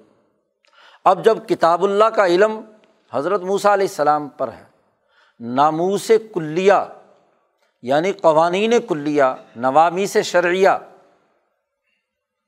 ناموس کہتے ہیں اس بنیادی مقدس کلمے کو جو ذات باری تعالیٰ کی طرف سے نازل ہوا ہے۔ اور وہ ایک کلی قاعدہ ہے۔ ہمیشہ آئین اور دستور کلی قواعد پر مشتمل ہوتا ہے۔ اس کی تفصیلات نہیں ہوتی۔ تو نوامی سے کلیہ کا علم بہت اونچے درجے کا حضرت موسیٰ علیہ السلام کے پاس اب اس کی تفصیل اس حضرت موسیٰ علیہ السلام اور خضر کے ملاقات کی تفصیل خود نبی اکرم صلی اللہ علیہ وسلم نے بیان فرمائی ہے، بخاری شریف میں بڑی تفصیلی لمبی روایت۔ کیونکہ جب قرآن حکیم نے موسا علیہ السلام اور خضر کی ملاقات کا تذکرہ ہے اور وہاں موسا علیہ السلام خضر کے تابے رہ کر ان سے علم سیکھنا چاہتے ہیں، تو یہودیوں کو جب یہ پتہ چلا، تو یہودیوں نے یہ پراپگنڈا شروع کر دیا۔ نوف بکالی ایک یہودی تھا۔ ہاں جی تو اس نے یہ پراپگنڈا شروع کر دیا کہ یہ وہ موسا نہیں ہے جو موسا بنی اسرائیل ہیں، ہمارے نبی نہیں ہیں، یہ کوئی اور موسا ہے۔ کیونکہ نبی ہو کر کسی دوسرے کے تابے رہ کر علم حاصل کرے دنیا میں، یہ تو نہیں ہو سکتا۔ تو حضرت ابن عباس رضی اللہ تعالیٰ عنہما کی روایت ہے کہ انہوں نے ہاں جی ابئی ابن کعب رضی اللہ تعالیٰ عنہ سے پوچھا کہ آپ کے پاس کوئی علم ہے اس سلسلے میں؟ اور حضرت ابئی ابن کعب وہ آدمی ہیں جو ترجمان القرآن ہیں، قرآن کے علوم پر سب سے زیادہ ان کی گہری نظر ہے۔ آیات کی تفسیر وغیرہ پر ہاں جی سب سے پہلے وہی ہیں۔ ابن عباس تو بعد میں انہوں نے جو علمی معلومات جمع کی ہیں، ترجمان القرآن بعد کے ہیں، پہلے مرحلے پہ۔ اسی لیے جمع قرآن کی جو کمیٹی بنی تھی، اس میں بھی حضرت ابئی کو جی شامل کیا گیا تھا۔ تو انہوں نے حضرت ابن عباس کے سامنے وہ پورا واقعہ بیان کیا کہ نبی اکرم صلی اللہ علیہ وسلم نے ایک دفعہ بتلایا کہ حضرت موسا علیہ السلام حضرت موسا علیہ السلام اپنی قوم کے اندر خطاب فرما رہے تھے۔ جو علوم اللہ نے آپ کے سینے پر نازل کیے تھے، انہوں نے دو ڈھائی گھنٹے بہت علمی گفتگو کی، بہت اونچی باتیں بیان کیں، علوم جو اللہ نے دیے تھے وہ بیان کیے۔ اور جب تقریر کر کے نیچے اترے تو ایک آدمی نے حضرت موسیٰ علیہ السلام سے سوال کیا کہ حضرت آپ نے بڑا علم بیان کیا ہے، تو کیا اس دنیا میں آپ سے بڑھ کر بھی کوئی عالم ہے؟ آپ کے پاس تو بہت بڑا علم ہے، آپ سے بڑھ کر بھی کوئی عالم ہے۔ تو ظاہر ہے کہ نبی سے بڑھ کر کون بڑا عالم ہو سکتا ہے؟ تو حضرت موسیٰ علیہ السلام نے فرما دیا کہ مجھ سے بڑا کوئی عالم نہیں ہے۔ تو نبی اکرم صلی اللہ علیہ وسلم فرماتے ہیں کہ اللہ تعالیٰ کو یہ بات پسند نہیں ہوئی۔ اللہ تبارک و تعالیٰ یہاں موسا علیہ السلام کو مزید ایک علم دینا چاہتے ہیں۔ اللہ پاک نے کہا موسا علیہ السلام سے کہ ایک تیرے سے بھی بڑا عالم اس قرۂۂ عرض پر موجود ہے۔ تم نے یہ کیسے کہہ دیا کہ مجھ سے بڑا کوئی عالم نہیں ہے؟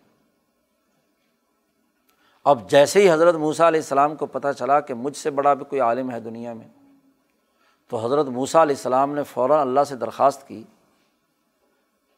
کہ اگر مجھ سے بڑا عالم ہے تو اس سے علم مجھے سیکھنا ہے، تو مجھے اس کا پتہ بتائیے، میں وہاں کیسے پہنچ سکتا ہوں؟ تاکہ میں علم سیکھوں۔ ضابطہ تو یہ ہے کہ ہر کم علم والا بڑے علم والے سے جا کر علم سیکھے۔ حضرت موسا علیہ السلام نے فوراً علم سیکھنے کا شوق پیدا ہوا۔ اللہ تبارک و تعالیٰ نے کہا کہ تم سفر کرو اور اسی طرح مچھلی جو ہے وہ بھی رکھ لو اپنے زمبیل میں اور اس طرح کھانے پینے کی چیزیں۔ جہاں مچھلی غائب ہو تو وہی مقام وہیں آدمی ملے گا تمہیں۔ اب اس کی کوئی تفصیل نہیں بتلائی گئی۔ حضرت موسیٰ علیہ السلام وہاں سے روانہ ہوتے ہیں۔ ساتھ اپنے جوان حضرت یوشا بن نون، قرآن حکیم میں جو تفصیلی قصہ بیان کیا ساتھ ہے چلتے جا رہے ہیں، چلتے جا رہے ہیں، سفر کر رہے ہیں۔ اور کہا تھا مجمع البحرین میں ملے گا، جہاں دو دریا ملتے ہیں۔ اب یہ مجمع البحرین کون سا ہے؟ ایک تو اسی وادی سینا کا بحر اردن، اور جو نہر سویز والا حصہ ہے، ان دونوں کا جو ملاپ کی جگہ ہے، کونا ہے۔ چونچ بنی ہوئی ہے، جزیرہ نمایاں سینا کی۔ تو وہاں بھی دو دریا ملتے ہیں۔ اکثر لوگوں کی رائے تو یہی ہے، لیکن مولانا آزاد کی رائے دوسری ہے کہ مجمع البحرین جو ہے وہ شط العرب والا ہے، جہاں دریائے فرات اور دریائے دجلہ ملتے ہیں۔ بہرحال جو بھی ہو، قرآن نے تو صرف مجمع البحرین کا ذکر کیا ہے۔ حضرت موسیٰ علیہ السلام وہاں پہنچتے ہیں اور وہ مشہور واقعہ ہے کہ مچھلی نے چھلانگ ماری، قرآن حکیم نے ذکر کیا ہے۔ حضرت موسیٰ علیہ السلام تو سو گئے تھے۔ پتھر پر سر رکھ کے تھکے ہوئے تھے، چلے آ رہے تھے۔ اور حضرت ہاں جی یوشا بن نون جو ہیں، وہ بیٹھے ہوئے وضو کر رہے تھے۔ پانی کے قطرے چھینٹے اس مچھلی پر گرے تو پانی مچھلی کے لیے زندگی پیدا کر دیتا ہے۔ تو اس میں ایک حیات پیدا ہوئی، مچھلی اٹھی اور ہاں جی اس نے اس پانی میں چھلانگ مار دی۔ ایک سرنگ بن گئی۔ قرآن نے سرب کا لفظ استعمال کیا ہے۔ ایک راستہ بن گیا جس کے اندر سے وہ مچھلی چلی گئی۔ اب ان کا خیال تھا کہ حضرت موسیٰ علیہ السلام تھکے ہوئے ہیں تو اٹھ کر ان کو بتاؤں گا۔ لیکن شیطان نے بات بھلا دی اور اٹھے تو پھر آگے سفر شروع کر دیا۔ چلتے چلتے اگلے دن بھوک لگی شدت سے تو مچھلی مانگی، سب کھانے کے لیے لاؤ۔ اس وقت حضرت یوشا بن نون کو یاد آیا کہ او ہو وہ تو مچھلی وہاں فلانی جگہ پر تھی۔ وہاں اس نے چھلانگ مار کر چلی گئی۔ موسا علیہ السلام سے تفصیل بیان کی تو حضرت موسیٰ علیہ السلام نے کہا وہ اللہ کے بندے، وہی تو جگہ تھی جہاں ہم نے بندے سے ملنا تھا۔ چلو واپس۔ تو دوبارہ اپنے نقش قدم پر چلتے چلتے پھر اسی جگہ جب پہنچے تو وہاں ایک آدمی لیٹا ہوا ہے۔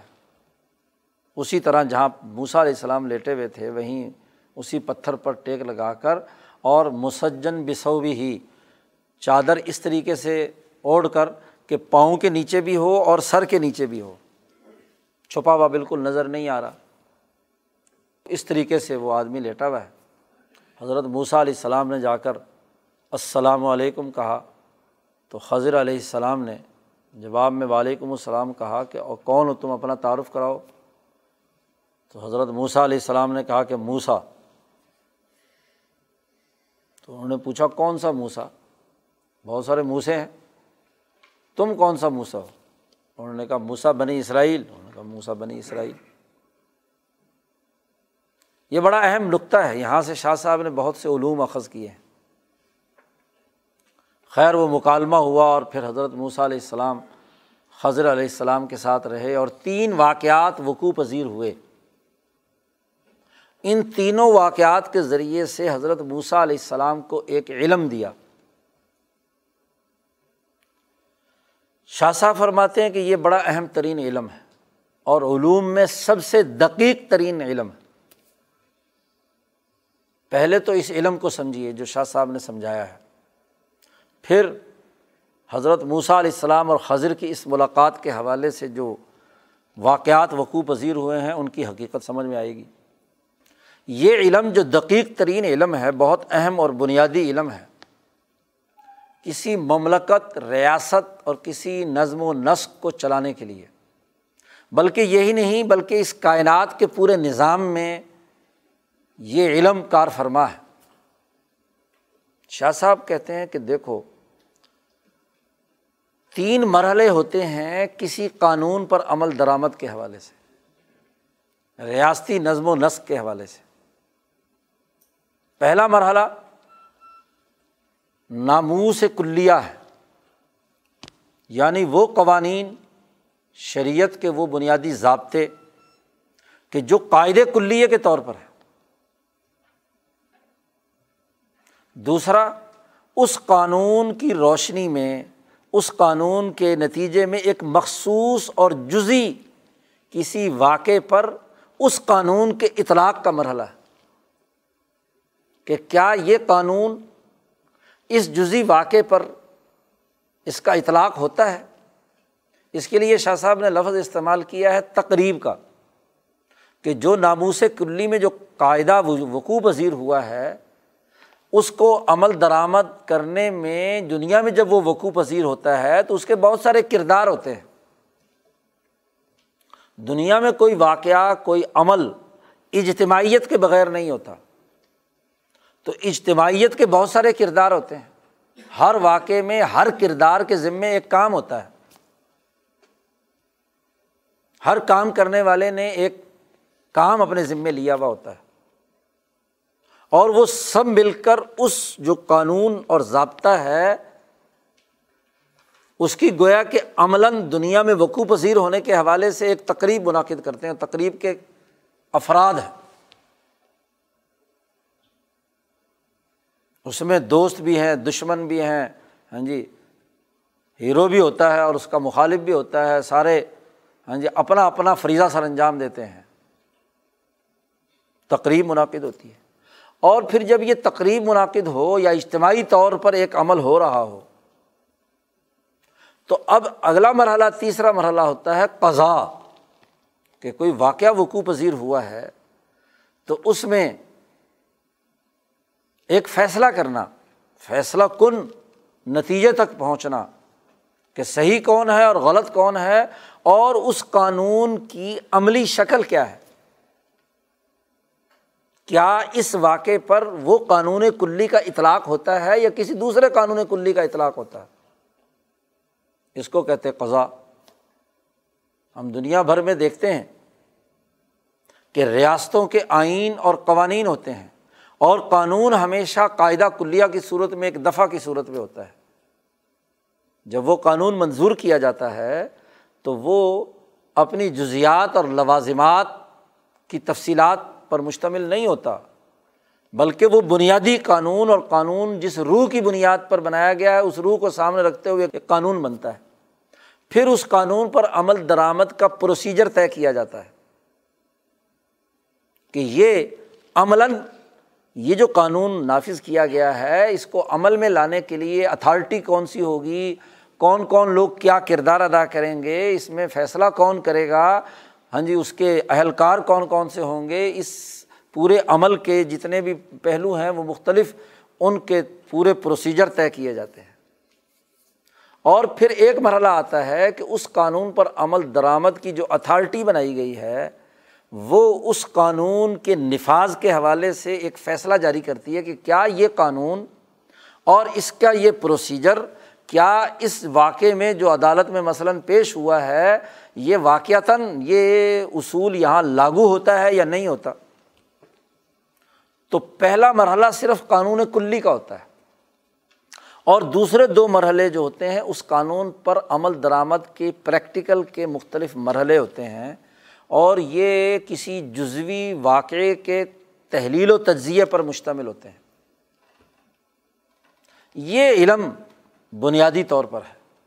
اب حضرت شاہ صاحب یہ فرماتے ہیں کہ حضرت موسا علیہ السلام نوامی سے کلیا شرعیہ کے بہت بڑے عالم تھے۔ اس لیے کہ حضرت موسا علیہ السلام مقامات میں سے قرب الفرائض کے منصب پر فائز ہے وہ مجموعی طور پر جو دس بنیادی قانون دیے گئے تھے، کلمات عشر، اس کے اطلاق اور اس کو سمجھنے اور اس کے حوالے سے تعلیم و تربیت کے جو پہلو ہیں، ان کے علوم موسا علیہ السلام کے پاس تھے۔ چونکہ موسا علیہ السلام کی جو ذہنی، جسمانی طاقت اور قوت اور ذات باری تعالیٰ کے ساتھ مکالمے اور کلیم ہونے کی وجہ سے جو ذہنی اور عقلی سطح تھی، وہ بہت اونچائی پر تھی۔ اور جب آدمی اوپر کی اونچی سطح پر ہوتا ہے، تو کلیات کا ادراک تو بہت آسان ہوتا ہے۔ لیکن یہ جو جزوی اور نچلی سطح کے پہلو ہیں جی مائکرو لیول کی جو چیزیں ہیں، وہ بسا اوقات ان سے ظہول ہو جاتا ہے۔ کیونکہ دماغ کلیات کی طرف غور و فکر کر رہا ہوتا ہے۔ تو اس کی جو جزیات ہیں وہ بعض اوقات ذہن سے آگے پیچھے ہو جاتی ہیں۔ تو حضرت شاہ صاحب یہ فرماتے ہیں کہ تین موقع ایسے آئے ہیں کہ تین موقعوں پر حضرت موسا علیہ السلام سے یہ جو جزیات کے ادراک کا معاملہ ہے، اس کا ظہول ہوا ہے۔ پہلا وہ کہ جب کبتی کو قتل کیا تھا حالانکہ تدبیر کلی اور ناموس کلی کے مطابق اس کافر ظالم کا قتل کرنا کوئی عیب کی بات نہیں تھی۔ کیونکہ جو ظالم اور شیطانی قوت ہے، اس کو راستے سے ہٹانا ناموس کلی کی بات ہے۔ لیکن موسا علیہ السلام کے ذہن سے یہ ظہول ہوا اور اس جزوی واقعے کو کلی کے ساتھ جوڑنے کے بجائے انہوں نے اپنے آپ کو خوف زدہ بنا کر وہاں سے دوڑ لگائی۔ حالانکہ اللہ کے حکم سے اور اس کی حکمت کے تحت یہ کام ہوا تھا کہ جو مکہ لگایا، اس سے وہ قبتی مر گیا۔ تو مرنا قواعد کلیہ کے مطابق دشمن کے قتل سے تعلق رکھتا تھا، لیکن وہ جزوی بات جو ان کے ذہن میں ہوئی اور اس پر انہوں نے استغفار کیا اور وہ ان کے ذہن پر غالب آئی تو علم کی یہ جو تینوں کی ترتیب ہے، اس کا ظہول موسا علیہ السلام سے ہوا اور وہ اس وقت کی ضرورت تھی۔ کیونکہ تقریب منعقد یہ تھی کہ موسا علیہ السلام کو یہاں سے نکال کر شعیب علیہ السلام تک پہنچانا ہے۔ تو یہ ایک ظہول ہوا۔ دوسرا ظہول اس وقت ہوا کہ جب انہوں نے ذات باری تعالیٰ کے مشاہدے کا مطالبہ کیا۔ جی۔ کہ رب ارینی انضر علیک اے پروردگار، مجھے کیا ہے؟ اپنا مشاہدہ کرا دیجیے تو یہ جو مشاہدے کا مطالبہ ہے جی جزوی واقعہ جو وقوع پذیر ہو رہا ہے، اس میں شوق کا اتنا بڑھ جانا اور جا کر یہ مطالبہ کرنا، تو گویا کہ یہ وہ مرحلہ ہے جس میں حضرت موسا علیہ السلام سے اس چیز کا ظہول ہوا۔ کہ وہ جو تینوں میں، ناموس کلی میں اور تقریب میں اور قضا میں جو ترتیب ہے، وہ ترتیب والا یہ علم جو ہے وہ ان کے ذہن سے ظہول پذیر ہو گیا۔ جی۔ اور تیسرا ایک اور اہم ترین واقعہ جس میں حضرت موسیٰ علیہ السلام سے اس چیز کا ظہول ہوا۔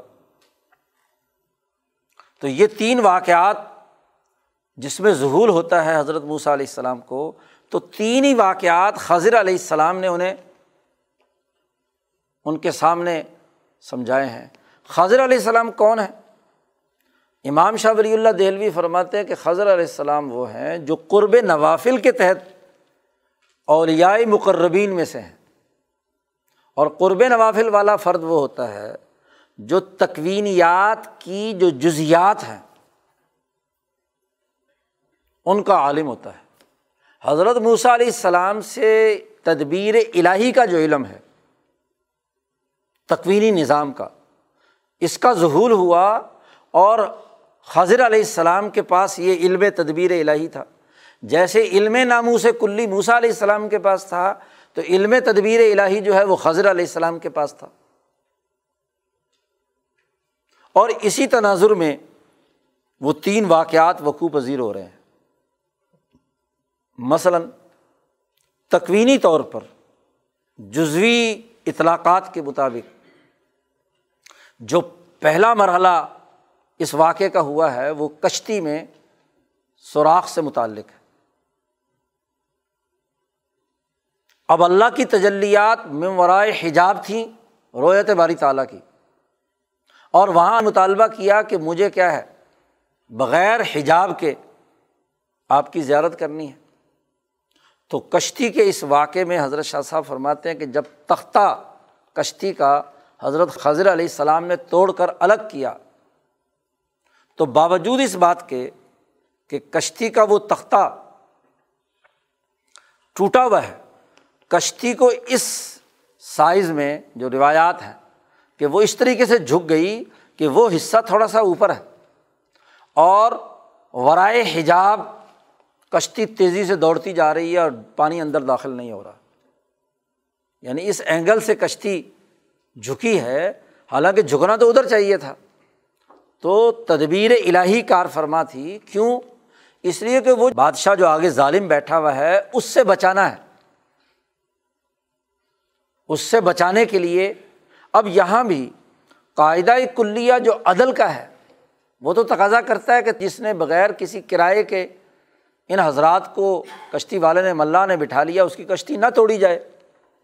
تو یہ قاعدہ کلیہ تو حضرت موسیٰ علیہ السلام کے سامنے ہے۔ لیکن آپ یہ دیکھ رہے ہیں کہ اس آدمی کے ساتھ ظلم ہو رہا ہے، عدل نہیں ہو رہا ملا کے ساتھ۔ بعد میں جب حضرت علیہ السلام نے اس کی وضاحت کی، تو پھر جو بات وضاحت میں انہوں نے بیان کی ہے، وہ عین عدل ہے۔ اب ناموس کلی یا قاعدہ کلیہ کا اطلاق جزیات پر کہاں اور کیسے کرنا ہے؟ یہ حضرت علیہ السلام نے علم سکھایا حضرت موسا علیہ السلام کو کہ صرف کشتی کے اندر بیٹھے ہوئے لوگوں کو دیکھ کر یہ فیصلہ کر لینا کہ یہ ظلم ہوا ہے، یہ مناسب نہیں ہے۔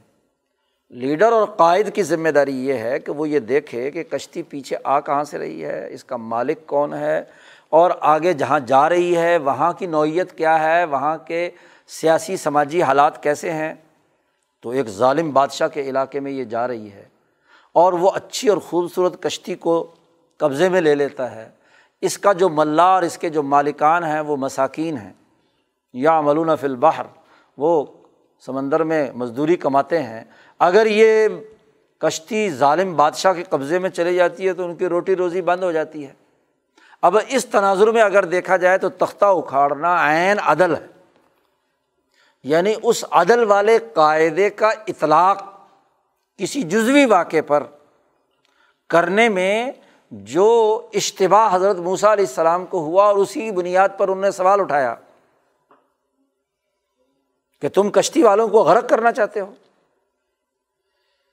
تم نے یہ کشتی توڑی تو یہ بڑی عجیب بات آپ نے کی ہے۔ بڑی منکر بات کی ہے۔ تو کیا یہ منکر ہے یا معروف ہے؟ تو تقریب اور قضا آپ فیصلہ جاری کر رہے ہیں نا۔ تو فیصلے کے وقت صرف قاعدے کلیے کو نہیں دیکھنا۔ قاعدے کلیے کے اطلاق کی جو قضا کی صورت حال ہے، آگے پیچھے کا منظر نامہ ہے، اسے بھی دیکھنا ہے اور پھر فیصلہ کرنا ہے۔ تو تدبیر الہی کے اس پہلو کو، جس کا تعلق تقریب سے اور قضا سے تھا، یہ علم حضرت حضر علیہ السلام نے حضرت موسیٰ علیہ السلام کو دیا۔ اس لیے جانے سے پہلے تینوں سوالات کے جوابات دیے ہیں۔ دوسرا، وہ لڑکا قتل کیا، تو لڑکے کے قتل کا معاملہ بڑا واضح ہے کہ حضرت حضر علیہ السلام نے اسے دیکھا اور گردن مروڑ دی اور اس کو مار دیا۔ پوچھا موسا علیہ السلام نے، اب یہاں بھی عدل اور ظلم کی بات ہے۔ کالمات عشر جو تھے تورات کے، اس میں کسی کو ناحق قتل کرنا ناموس کلی اور شریعت کے بنیادی ضابطے کے تحت غلط ہے۔ اس لیے فوراً موسا علیہ السلام نے اسی نوامی سے کلیہ کے تحت ہی خضر پر اعتراض کیا کہ یہ تو آپ نے بڑا غلط کام کیا۔ قتل تنفسن ذکیہ صاف ستھرے بچے کو آپ نے مار دیا۔ تو یہ وہ جو قبتی کا قتل والا معاملہ تھا، ادھر اشارہ کر کے بتلایا گیا کہ یہ اصول اور ضابطہ تو وہاں ہے جہاں ذکیہ تن ہو۔ اس بچے پر یا اس قبتی پر اس کا اطلاق کیسے ہو سکتا ہے؟ وہاں آپ نے اسے ظلم سمجھ کر خوف سے بھاگ گئے، حالانکہ وہ تدبیر الہی کے مطابق کام تھا۔ تو یہاں بھی تدبیر الہی کام کر رہی ہے کہ یہ اگر بچہ زندہ رہتا تو اپنے ماں باپ کے لیے انتہائی مصیبت ہوتا اور تکوینی اور تدبیری نظام کے تحت اگر یہ بچہ زندہ رہتا ہے تو نئی کوئی اولاد پیدا نہیں ہو سکتی، کیونکہ اس کے لیے جو تدبیر الہی میں، تقدیر الہی میں لکھا گیا وہ ایک ہی اولاد ہے۔ اگر یہ زندہ رہتا ہے تو کوئی اور نہیں آتا، یہ اگر راستے سے ہٹتا ہے تو بچی پیدا ہوگی جو نیک ہوگی اور اس سے آگے امبیا علیہم السلام کی نسل چلے گی۔ تو تدبیر الہی کے تحت قاعدہ کلیہ کا اطلاق کا مرحلہ جو ہے، اس کی جو قضا اور آپ فیصلہ کر رہے ہیں، اس فیصلے کے تناظر کو دکھایا گیا۔ اور پھر تیسرا واقعہ کہ صالحین اور نیک لوگوں کا معاملہ۔ دیوار کے گرنے والے واقعے کے ضمن میں بھی ایک بڑی بنیادی بات سمجھائی گئی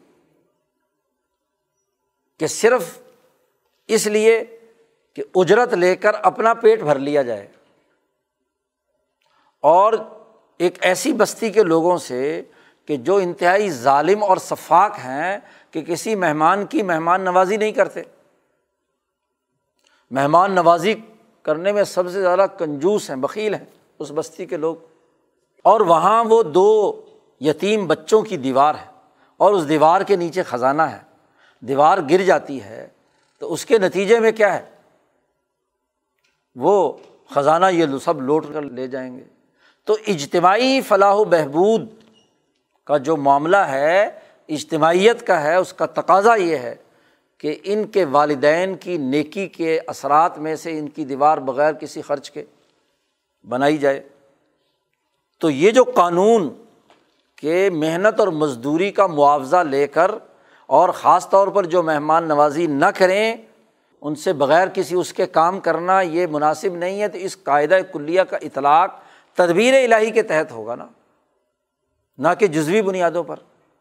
اس طریقے سے وہ علم، جو دقیق ترین علم ہے، وہ سمجھایا۔ ہاں وہ تیسری بات رہ گئی تھی۔ کہ حضرت موسا علیہ السلام نے آدم علیہ السلام سے مناظرہ کیا تھا جو۔ حضرت موسا علیہ السلام کے ظہول کے جو تین مرحلے بیان کیے تھے، غالباً تیسری بات شاید رہ گئی پیچھے۔ کہ رویت باری تعلیٰ قبتی کا قتل اور وہ جو موسا علیہ السلام نے آدم علیہ السلام سے مناظرہ اور مباحثہ کیا تھا کہ ابا جان، آپ تو ہمارے باپ ہیں اور سب کچھ ہیں۔ آپ نے یہ گندم کھا کر ہمیں زمین میں لے آئے۔ اس پر تفصیلی گفتگو پہلے ہو چکی ہے۔ تو آپ ہمیں دنیا میں لانے کے لیے اس مصیبت میں ہمیں مبتلا کر دیا۔ تو وہاں حضرت آدم علیہ السلام سے جو مباحثہ ہوا اور آدم علیہ السلام نے تدبیر کلی کی بات سمجھائی کہ بھائی، میری پیدائش سے تو ہزاروں سال پہلے لکھا جا چکا تھا جو واقعہ۔ اصل مقصد تو خلافت عرضی کے لیے نیچے بھیجنا تھا، یہ تو اس کی تقریب تھی۔ تو تقریب میں اور ناموس کلی کے درمیان فرق جو ہے وہ سمجھنا چاہیے۔ تو وہاں شاہ صاحب کا جو علم دقیق کے حوالے سے وہاں گفتگو ہوئی تھی کہ ایک تدبیر کلی ہے، ارادہ الہیہ ہے اور ایک اس کی تقریب ہے۔ تو حضرت آدم علیہ السلام نے یہ بات سمجھا کر موسا علیہ السلام کو ایک علم دیا تھا۔ تو چونکہ رب تبارک و تعالیٰ کے سامنے آدم سے جھگڑا کیا تھا تو ایک تدبیر کی بات وہاں سمجھی تھی، یہاں اس وقت اس کا ظہول ہو رہا ہے۔ تو ظہول کی وجہ سے تو حضرت موسیٰ علیہ السلام نے یہ سوال کیا، تو خضر علیہ السلام نے اس دیوار والے واقعے میں بھی یہ بات سمجھائی کہ تدبیر الہی کا تقاضا ہے کہ ان بچوں کے جو والدین ہیں، ان کی نیکی کا بدلہ ان تک پہنچنا چاہیے۔ اور اس جزوی واقعے پر وہ قانون نافذ نہیں کیا جائے گا کہ بغیر مزدوری کے کام کر دیا، ان کی خدمت سر انجام دے دی۔ یہاں بھی تدبیر الہی کار فرما ہے۔ تو یہ تین واقعات کے ضمن میں حضرت خضر علیہ السلام نے، حضرت موسیٰ علیہ السلام کے سامنے، اور تین واقعات کسی علم کے ظہول کو دور کرنے کے لیے کافی ہوتے ہیں۔ تو تین ہی واقعات پر ملاقات منقطع ہو جاتی ہے اور خضر کہتے ہیں کہ تم میرے ساتھ صبر نہیں کر سکتا۔ جی لہٰذا جانے سے پہلے میں تمہیں یہ بات بتاؤں گا۔ نبی کرم صلی اللہ علیہ وسلم نے تو فرمایا کہ کاش کہ ہمارا بھائی موسا کچھ سور کر لیتا تو کچھ اور نئی باتیں بھی خضر علیہ السلام سے معلوم ہو جاتی۔ لیکن یہ تینوں نے علم کا ایک بہت بڑا دائرہ کھول دیا اور یہ بات واضح کر دی حضرت موسیٰ علیہ السلام پر منکشف ہو گئی کہ قانون کلی کا جزوی اطلاق اور اس جزوی اطلاق کے تحت قضا یا کسی فیصلے تک پہنچنا یہ ایک پورا مربوط عمل ہے، ایک قائد اور ریاست کی ذمہ داریاں نبھانے والے اور بنی اسرائیل کی آپ سیاست پر معمور ہیں، ان کی تربیت آپ کی ذمہ داری ہے، تو ان کو یہ حقیقت سمجھائی جائے۔ اس طرح وادی تی میں رہتے ہوئے حضرت موسیٰ علیہ السلام نے ان چالیس سال کے پورے دورانیے میں ان تمام کی تعلیم و تربیت کا اہتمام کیا۔ اسی ضمن میں حضرت موسیٰ علیہ السلام کے حوالے سے ایک اور واقعہ جو قرآن حکیم نے بیان کیا ہے۔ جو علوم کے اظہار کا ایک اہم ترین مرحلہ ہے۔ شاہ صاحب نے اس کو واقعہ عظیمہ کہا ہے، جس کی اساس پر صورت البقارہ کا نام بقارہ رکھا گیا۔ جس سے ایک بہت بڑا علم سمجھایا گیا ہے، گائے والا واقعہ، کہ ایک آدمی ہے بنی اسرائیل میں، مالدار ہے، اولاد ہے نہیں، اس کے چچا زاد بھائی وغیرہ ہیں۔ اب ان کے منہ میں رال ٹپک رہی ہے کہ بوڑھا مرے تو اس کی دولت ہمارے پاس آئے گی۔ دماغ میں خرابی ہے۔ تو ان میں سے کہ ایک نے اس بابا جی کو، جو بوڑھاپے کی حالت میں تھا، اس کو قتل کر دیا۔ اور قتل کر کے لاش مخالفوں کے دروازے کے سامنے لا کر پھینک دی اور خود ہی مدعی بن کر شور شرابہ مچا دیا کہ ہمارے چچا کو پتہ نہیں کس نے قتل کر دیا۔ یہ پورا عمل اور اس پر جھگڑا شروع ہو گئے آپس میں گروپ بن گئے۔ تو سب نے کہا بھی حضرت موسیٰ علیہ السلام کے پاس چلتے ہیں، رسول موجود ہیں۔ یہ جھگڑا نچلی سطح پہ نمٹایا نہیں جا سکتا۔ جو محلے کا یا علاقے کا جو سربراہ یا نقیب مقرر ہوا ہوا تھا، اس سے یہ مسئلہ حل نہیں ہوگا۔ یہ اس کا حل تو حضرت موسیٰ علیہ، حضرت موسیٰ علیہ السلام نے پوری تحقیق و تفتیش کی، لیکن کوئی پتہ نہیں چل رہا۔ اور پھر اللہ سے دعا مانگی۔ تو اللہ نے شاہ صاحب فرماتے ہیں ارادہ فرمایا کہ جس قاتل نے یہ حرکت کی تھی، اس کو بالکل واضح کیا جائے۔ تو اس کے لیے حضرت موسیٰ علیہ السلام کو اللہ نے حکم دیا کہ ان سے کہو کہ گائے ذبح کریں۔ اور وہ گائے کا گوشت لے کر اس کو اس مردے کی لاش کے ساتھ جی لگایا جائے اور یہ خود بتلائے گا کہ قاتل کون ہے۔ چنانچہ جب یہ حکم ملا تو اب انہوں نے لیت و لال سے کام لینا شروع کر دیا۔ پورے جو لوگ اس کے گروپ میں تھے ہاں جی وہ کیسی ہونی چاہیے، ایسی ہونی چاہیے، ویسی ہونی چاہیے۔ قرآن حکیم نے پورا مکالمہ اس کا ذکر کیا ہے، رنگ کیسا ہو ہاں جی باقی کیسی ہو؟ تو جتنی جتنی باتیں کرتے رہے، اتنی شرائط بڑھتی چلی گئی۔ تو یہ بات بھی واضح ہو گئی کہ قانون میں تنگی سوالات کے ذریعے سے پیدا ہوتی ہے۔ تو قانون جتنا زیادہ عمومی رہے اور حالات و واقعات کے مطابق اس کا جزوی اطلاق کی عقل رکھنے والے قاضی موجود ہوں، تو معاملہ ٹھیک رہتا ہے۔ لیکن قانون میں ہی اگر اس کی تفصیلات بڑھنا شروع ہو جائیں، قانون کلی کے بجائے اس کی ایسی تفصیلات طے کر دی جائیں کہ تو ضرور جتنی بھی ذیلی اور ضمنی شرائط ہوتی ہیں، وہ قانون میں انسانوں کے لیے تنگی پیدا کرنے کا باعث بنتی ہیں۔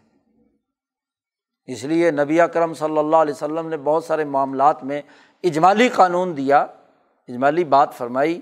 ذیلی اور تفصیلات اس کی نہیں بیان کی کیونکہ وہ شرائط کی تنگی سے قانون کا شکنجہ مضبوط ہو جاتا ہے اور انسانیت کی جو نشو و نما فطری طور پر ہونی چاہیے وہ رک جاتی ہے۔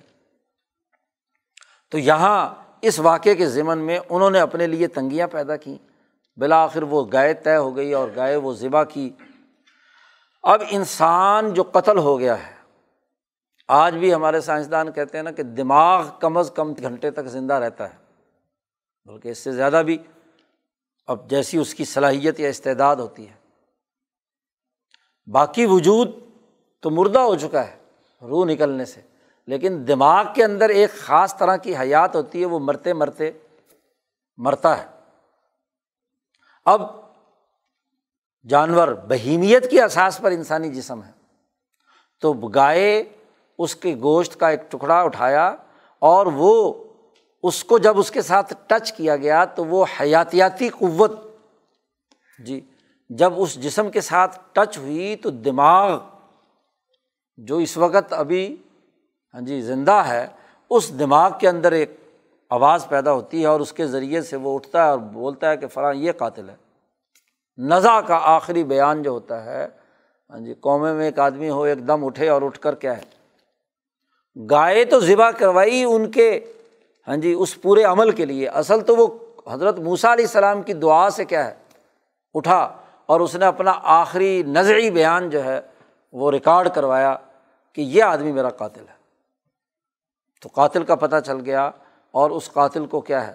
اس کے مطابق پھر سزا دی گئی جو قانون اور ضابطہ تھا۔ تو یہ اللہ پاک نے ایک انعام کیا۔ یہ تمام مراحل وہ ہیں جس میں حضرت موسیٰ علیہ السلام نے اس پوری قوم کی تربیت کی۔ اسی کو کہتے ہیں حضرت شاہ صاحب کہ یہ سیاست موسوی ہے۔ بنی اسرائیل کو ان تمام چالیس سالہ دور میں اتنا سیاسی طور پر ٹرینڈ کر دیا، اتنے علوم ان کے دماغوں میں منتقل کر دیے کہ بعد میں حضرت موسیٰ علیہ السلام کی اسی سیاست پر ہی بنی اسرائیل کے تمام ادوار گزرے ہیں۔ اور حضرت موسیٰ علیہ السلام کی تربیت سے جو پہلے فرد تیار ہوئے، حضرت یوشا بن نون، ان میں حضرت موسیٰ علیہ السلام کی نبوت کا جو اصل علم تھا، علم الملک والحکومہ، وہ منتقل ہوا اور وہ انہوں نے بادشاہت کی، حکمرانی کی۔ اور حضرت موسیٰ علیہ السلام کے انہیں علوم سے جو بڑے بڑے علماء تیار ہوئے امبیا میں سے، حبر اخبار تیار ہوئے۔ جیسے شمویل علیہ السلام ہے یسا علیہ السلام ہیں، یونس علیہ السلام ہیں، یہ امبیا وہ ہیں جو حضرت موسیٰ علیہ السلام کے علوم کے حامل ہیں۔ بڑے بڑے زاہدین پیدا ہوئے، جیسا کہ حضرت الیاس علیہ السلام کا ذکر شاہ صاحب نے کیا ہے۔ اس طرح بے شمار شعبے تورات کے ان علوم سے حضرت موسیٰ علیہ السلام کے سینے سے پھوٹے اور ان کی اس تربیت یافتہ جماعت میں منتقل ہوئے۔ اس طرح پوری جماعت کا سیاسی نظام مضبوط ہوا۔ موسا علیہ السلام جب جماعت تیار ہو گئی تو دوبارہ لے کر فلسطین میں بیت المقدس کے قریب پہنچے۔ ہاں جی بحیرہ مردار جو ہے اس کے قریب حضرت موسیٰ علیہ السلام موجود ہیں۔ جماعت تیار ہے۔ آخری مرحلہ ہے جس میں اب بیت المقدس فتح کرنا ہے اور وہاں اپنی حکومت قائم کرنی ہے کہ اتنے میں حضرت موسیٰ علیہ السلام کا بلاوا آ جاتا ہے۔ زندگی پوری ہو گئی۔ فرشتہ اللہ تعالیٰ نے بھیجا۔ بخاری میں روایت ہے، نبی کرم صلی اللہ علیہ وسلم نے فرمایا کہ اسرائیل علیہ السلام کو اللہ نے بھیجا کہ جاؤ موسیٰ علیہ السلام کی روح قبض کر کے لاؤ۔ وہ آئے اور انہوں نے موسیٰ علیہ السلام سے کہا کہ میں نے روح قبض کرنی ہے۔ تو انہوں نے ایک تھپڑ رسید کیا ملک الموت کے اور آنکھ بھی پھوڑ دی اور کہا، نکل جاؤ یہاں سے۔ فرشتہ جو ہے یہاں سے واپس اللہ کے پاس پہنچے اور اللہ میاں سے کہا کہ بھائی جس بندے کی طرف آپ نے بھیجا تھا وہ دنیا چھوڑ کر یہاں آنا نہیں چاہتا۔ موسا علیہ السلام کے ذہن میں وہی بات تھی کہ جماعت اب تیار ہوئی ہے اور اب فلسطین اور بیت المقدس پر فتح ہونے کا موقع ہے تو کچھ مزید زندگی ملے تاکہ کیا ہے؟ یہ فتح کا عمل بھی میرے ہاتھ سے کیا ہے؟ مکمل ہو۔ اس جوش اور جذبے سے کیونکہ شدت اور حدت مزاج میں موجود تھی، تو یہ سوچ دماغ میں حاوی تھی، تو اس لیے فرشتے کو بھگا دیا تھا۔ جی۔ اللہ میاں نے کہا کہ جاؤ موسا سے کہو کہ وہ اپنا ہاتھ جی کسی بیل، کسی جانور کی پشت پر رکھ دیں اور ان کے ہاتھ کے نیچے جتنے بال آئیں، تو ان سے کہہ دینا کہ اتنے سال تمہاری زندگی مزید بڑھا دیں گے۔ اگر نہیں آنا چاہتے دنیا سے تو ٹھیک ہے، ایسا کر لو۔ موسا علیہ السلام کی عمر لمبی کریں۔ ملک الموت آیا اور حضرت موسیٰ علیہ السلام سے کہا کہ اللہ میاں یہ فرماتے ہیں۔ تو حضرت موسیٰ علیہ السلام نے پوچھا کہ وہ جو میری ہاتھ کے نیچے جتنے بال آئیں گے، پتہ نہیں ہزاروں لاکھوں جتنے بھی ہیں، وہ گزرنے کے بعد پھر کیا ہوگا؟ ملک الموت نے کہا پھر وہی موت۔ کلو نفسن ذائقۃ الموت۔ ایسا نہیں ہو سکتا کہ کوئی آدمی بس ہمیشہ ہمیشہ کے لیے یہاں زندہ رہے۔ اور نہ ہر آدمی ہر کام کے لیے ہر وقت ناگزیر ہے۔ آپ نے اپنے حصے کا کام کر لیا ہے۔ اگر زندہ رہنا چاہتے ہیں تو اتنے سال جتنا مرضی رہیں، لیکن موت پھر بھی آئے گی۔ تو حضرت موسیٰ علیہ السلام نے کہا کہ ٹھیک ہے کہ اگر موت آنی ہے تو پھر اتنی لمبی چوڑی سال گزارنے کی کیا ضرورت ہے؟ پھر ابھی صحیح۔ لیکن اللہ میاں سے ایک درخواست کی کہ یا اللہ میں نے اتنی محنت اور مشقت سے جماعت تیار کی ہے، آخری مرحلہ ہے۔ ہم اس کے قریب پڑے ہوئے ہیں اس شہر کو فتح کرنے کے۔ تو مجھے اپنی موت سے پہلے کم از کم اتنا فاصلہ کہ اس بیت المقدس کے قریب رمیت الحجر کا لفظ استعمال کیا یعنی پتھر آدمی پوری طاقت سے پھینکے تو جو ایکڑ، دو ایکڑ کے بعد جا کر گرتا ہے، مجھے بیت المقدس کے اتنا قریب کر دے کہ میری موت آئے تو اور نہیں تو اس برکت والی زمین کے قریب تو میری موت آئے۔ تو اللہ نے کہا، ٹھیک ہے، یہ دعا آپ کی منظور اور حضرت موسیٰ علیہ السلام کی وفات ہو جاتی ہے۔ نبی کرم صلی اللہ علیہ وسلم نے فرمایا کہ اگر میں وہاں ہوں اس وقت تو تمہیں میں بتا دوں گا کہ بیت المقدس کے جانے والے راستے سے اتنے فاصلے پر ہٹ کر ایک سرخ ٹیلا ہے۔ اس سرخ ٹیلے پر موسیٰ علیہ السلام کی قبر موجود ہے۔ اسی کی بنیاد پر لوگوں نے بعد میں وہاں نشانات لگائے ہیں، جو صحابہ نے بیت المقدس فتح کیا۔ تو اس زمانے میں پھر اس ٹیلے کو دیکھا، کیونکہ آپ صلی اللہ علیہ وسلم نے یہ بات فرمائی تھی۔ تو اس طرح موسا علیہ السلام کی پوری زندگی تعلیم و تربیت اور جماعت کی تیاری میں گزری۔ اور اس کے ذریعے سے سب سے پہلی حکومت آپ کے اپنے جانشین فلسطین فتح ہوا، بیت المقدس فتح ہوا، اور وہاں وہ ریاست، شاندار ریاست قائم ہوئی، جس نے اگلے کچھ عرصے تک بنی اسرائیل کی قومی ریاست ان علوم کی اساس پر جو حضرت ابراہیم علیہ السلام نے دیے تھے، فطرت انسانیت کے جو اصول تھے، علوم البر والاسم تھے ہاں جی علوم الارتفاقات تھے، وغیرہ وغیرہ، ان تمام کی بنیاد پر ایک مضبوط ترین ریاست ان بنی اسرائیلیوں کی قائم ہوئی اور پورے علاقے پر ہاں جی حضرت موسیٰ علیہ السلام کی اس جد وجہد کے نتیجے میں حنیفی تحریک کا غلبہ ہوا اور یہ مختلف سطحوں پر اس کے بعد جاری رہا تو یوشا بھی نبی ہیں موسا علیہ السلام کے بعد انہوں نے جد وجہد اور کوشش کی ہے۔ اب اس موسا علیہ السلام کی پوری جد وجہد اور اس پورے عمل کے لیے شاہ صاحب نے ایک اصطلاح استعمال کی ہے اس پورے واقعے کے اختتام پر کہ یہ ذات باری تعالیٰ کی سیاست الہیہ ہے۔ سیاست الہیہ کیا ہے؟ اس کے تین نقطے شاہ صاحب نے بیان کیے ہیں کہ جب بھی بنی اسرائیل تورات اور حضرت موسیٰ علیہ السلام کے علوم کی اساس پر انہوں نے ریاستیں قائم کیں، جد وجہد کی، اپنے معاشرے استوار کیے، اللہ تعالیٰ نے انعامات دیے۔ ان کی حکومتیں قائم کیں، ان کو ترقی اور کامیابی دی۔ اور جب بھی یہ بنی اسرائیل میں موسیٰ علیہ السلام کے بعد پوری بنی اسرائیلی تحریک کے اندر جب بھی انہوں نے تورات سے روگردانی کی، اس کا انکار کیا، اس کے اصولوں کو پس پش ڈالا، تو اللہ نے ان کو ہلاک کیا، سزا دی۔ ہاں جی ان کو قرار واقعی جی، سزا کے مراحل سے گزارا۔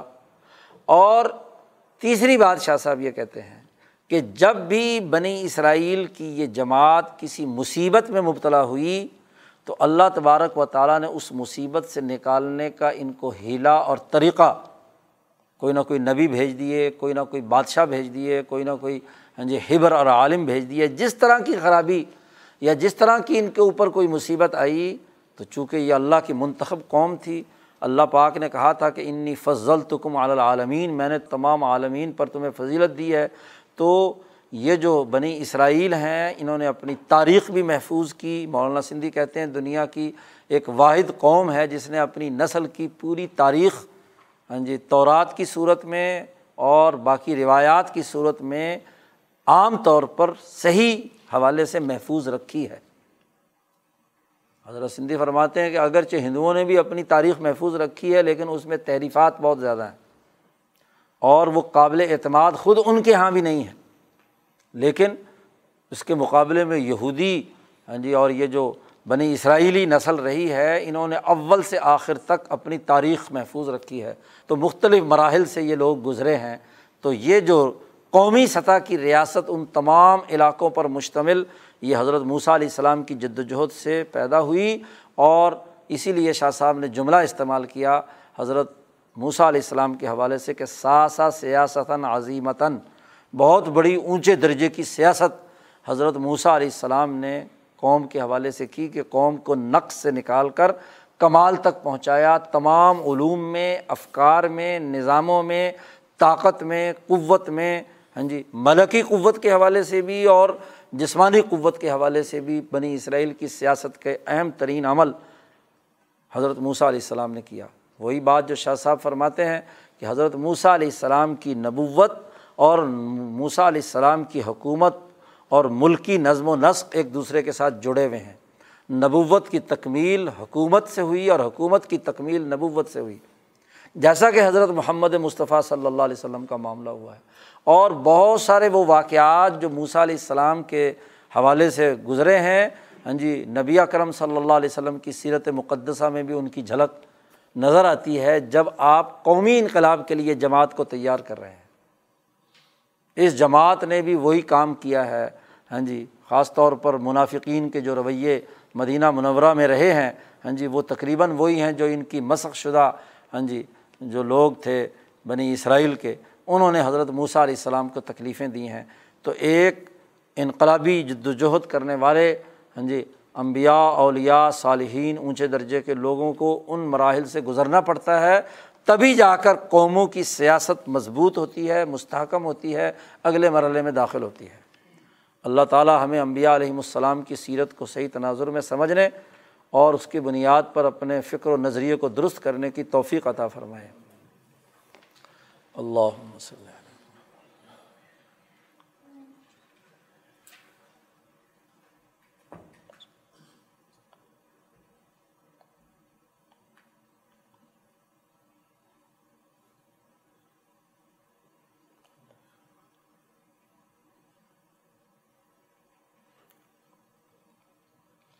اجمعین۔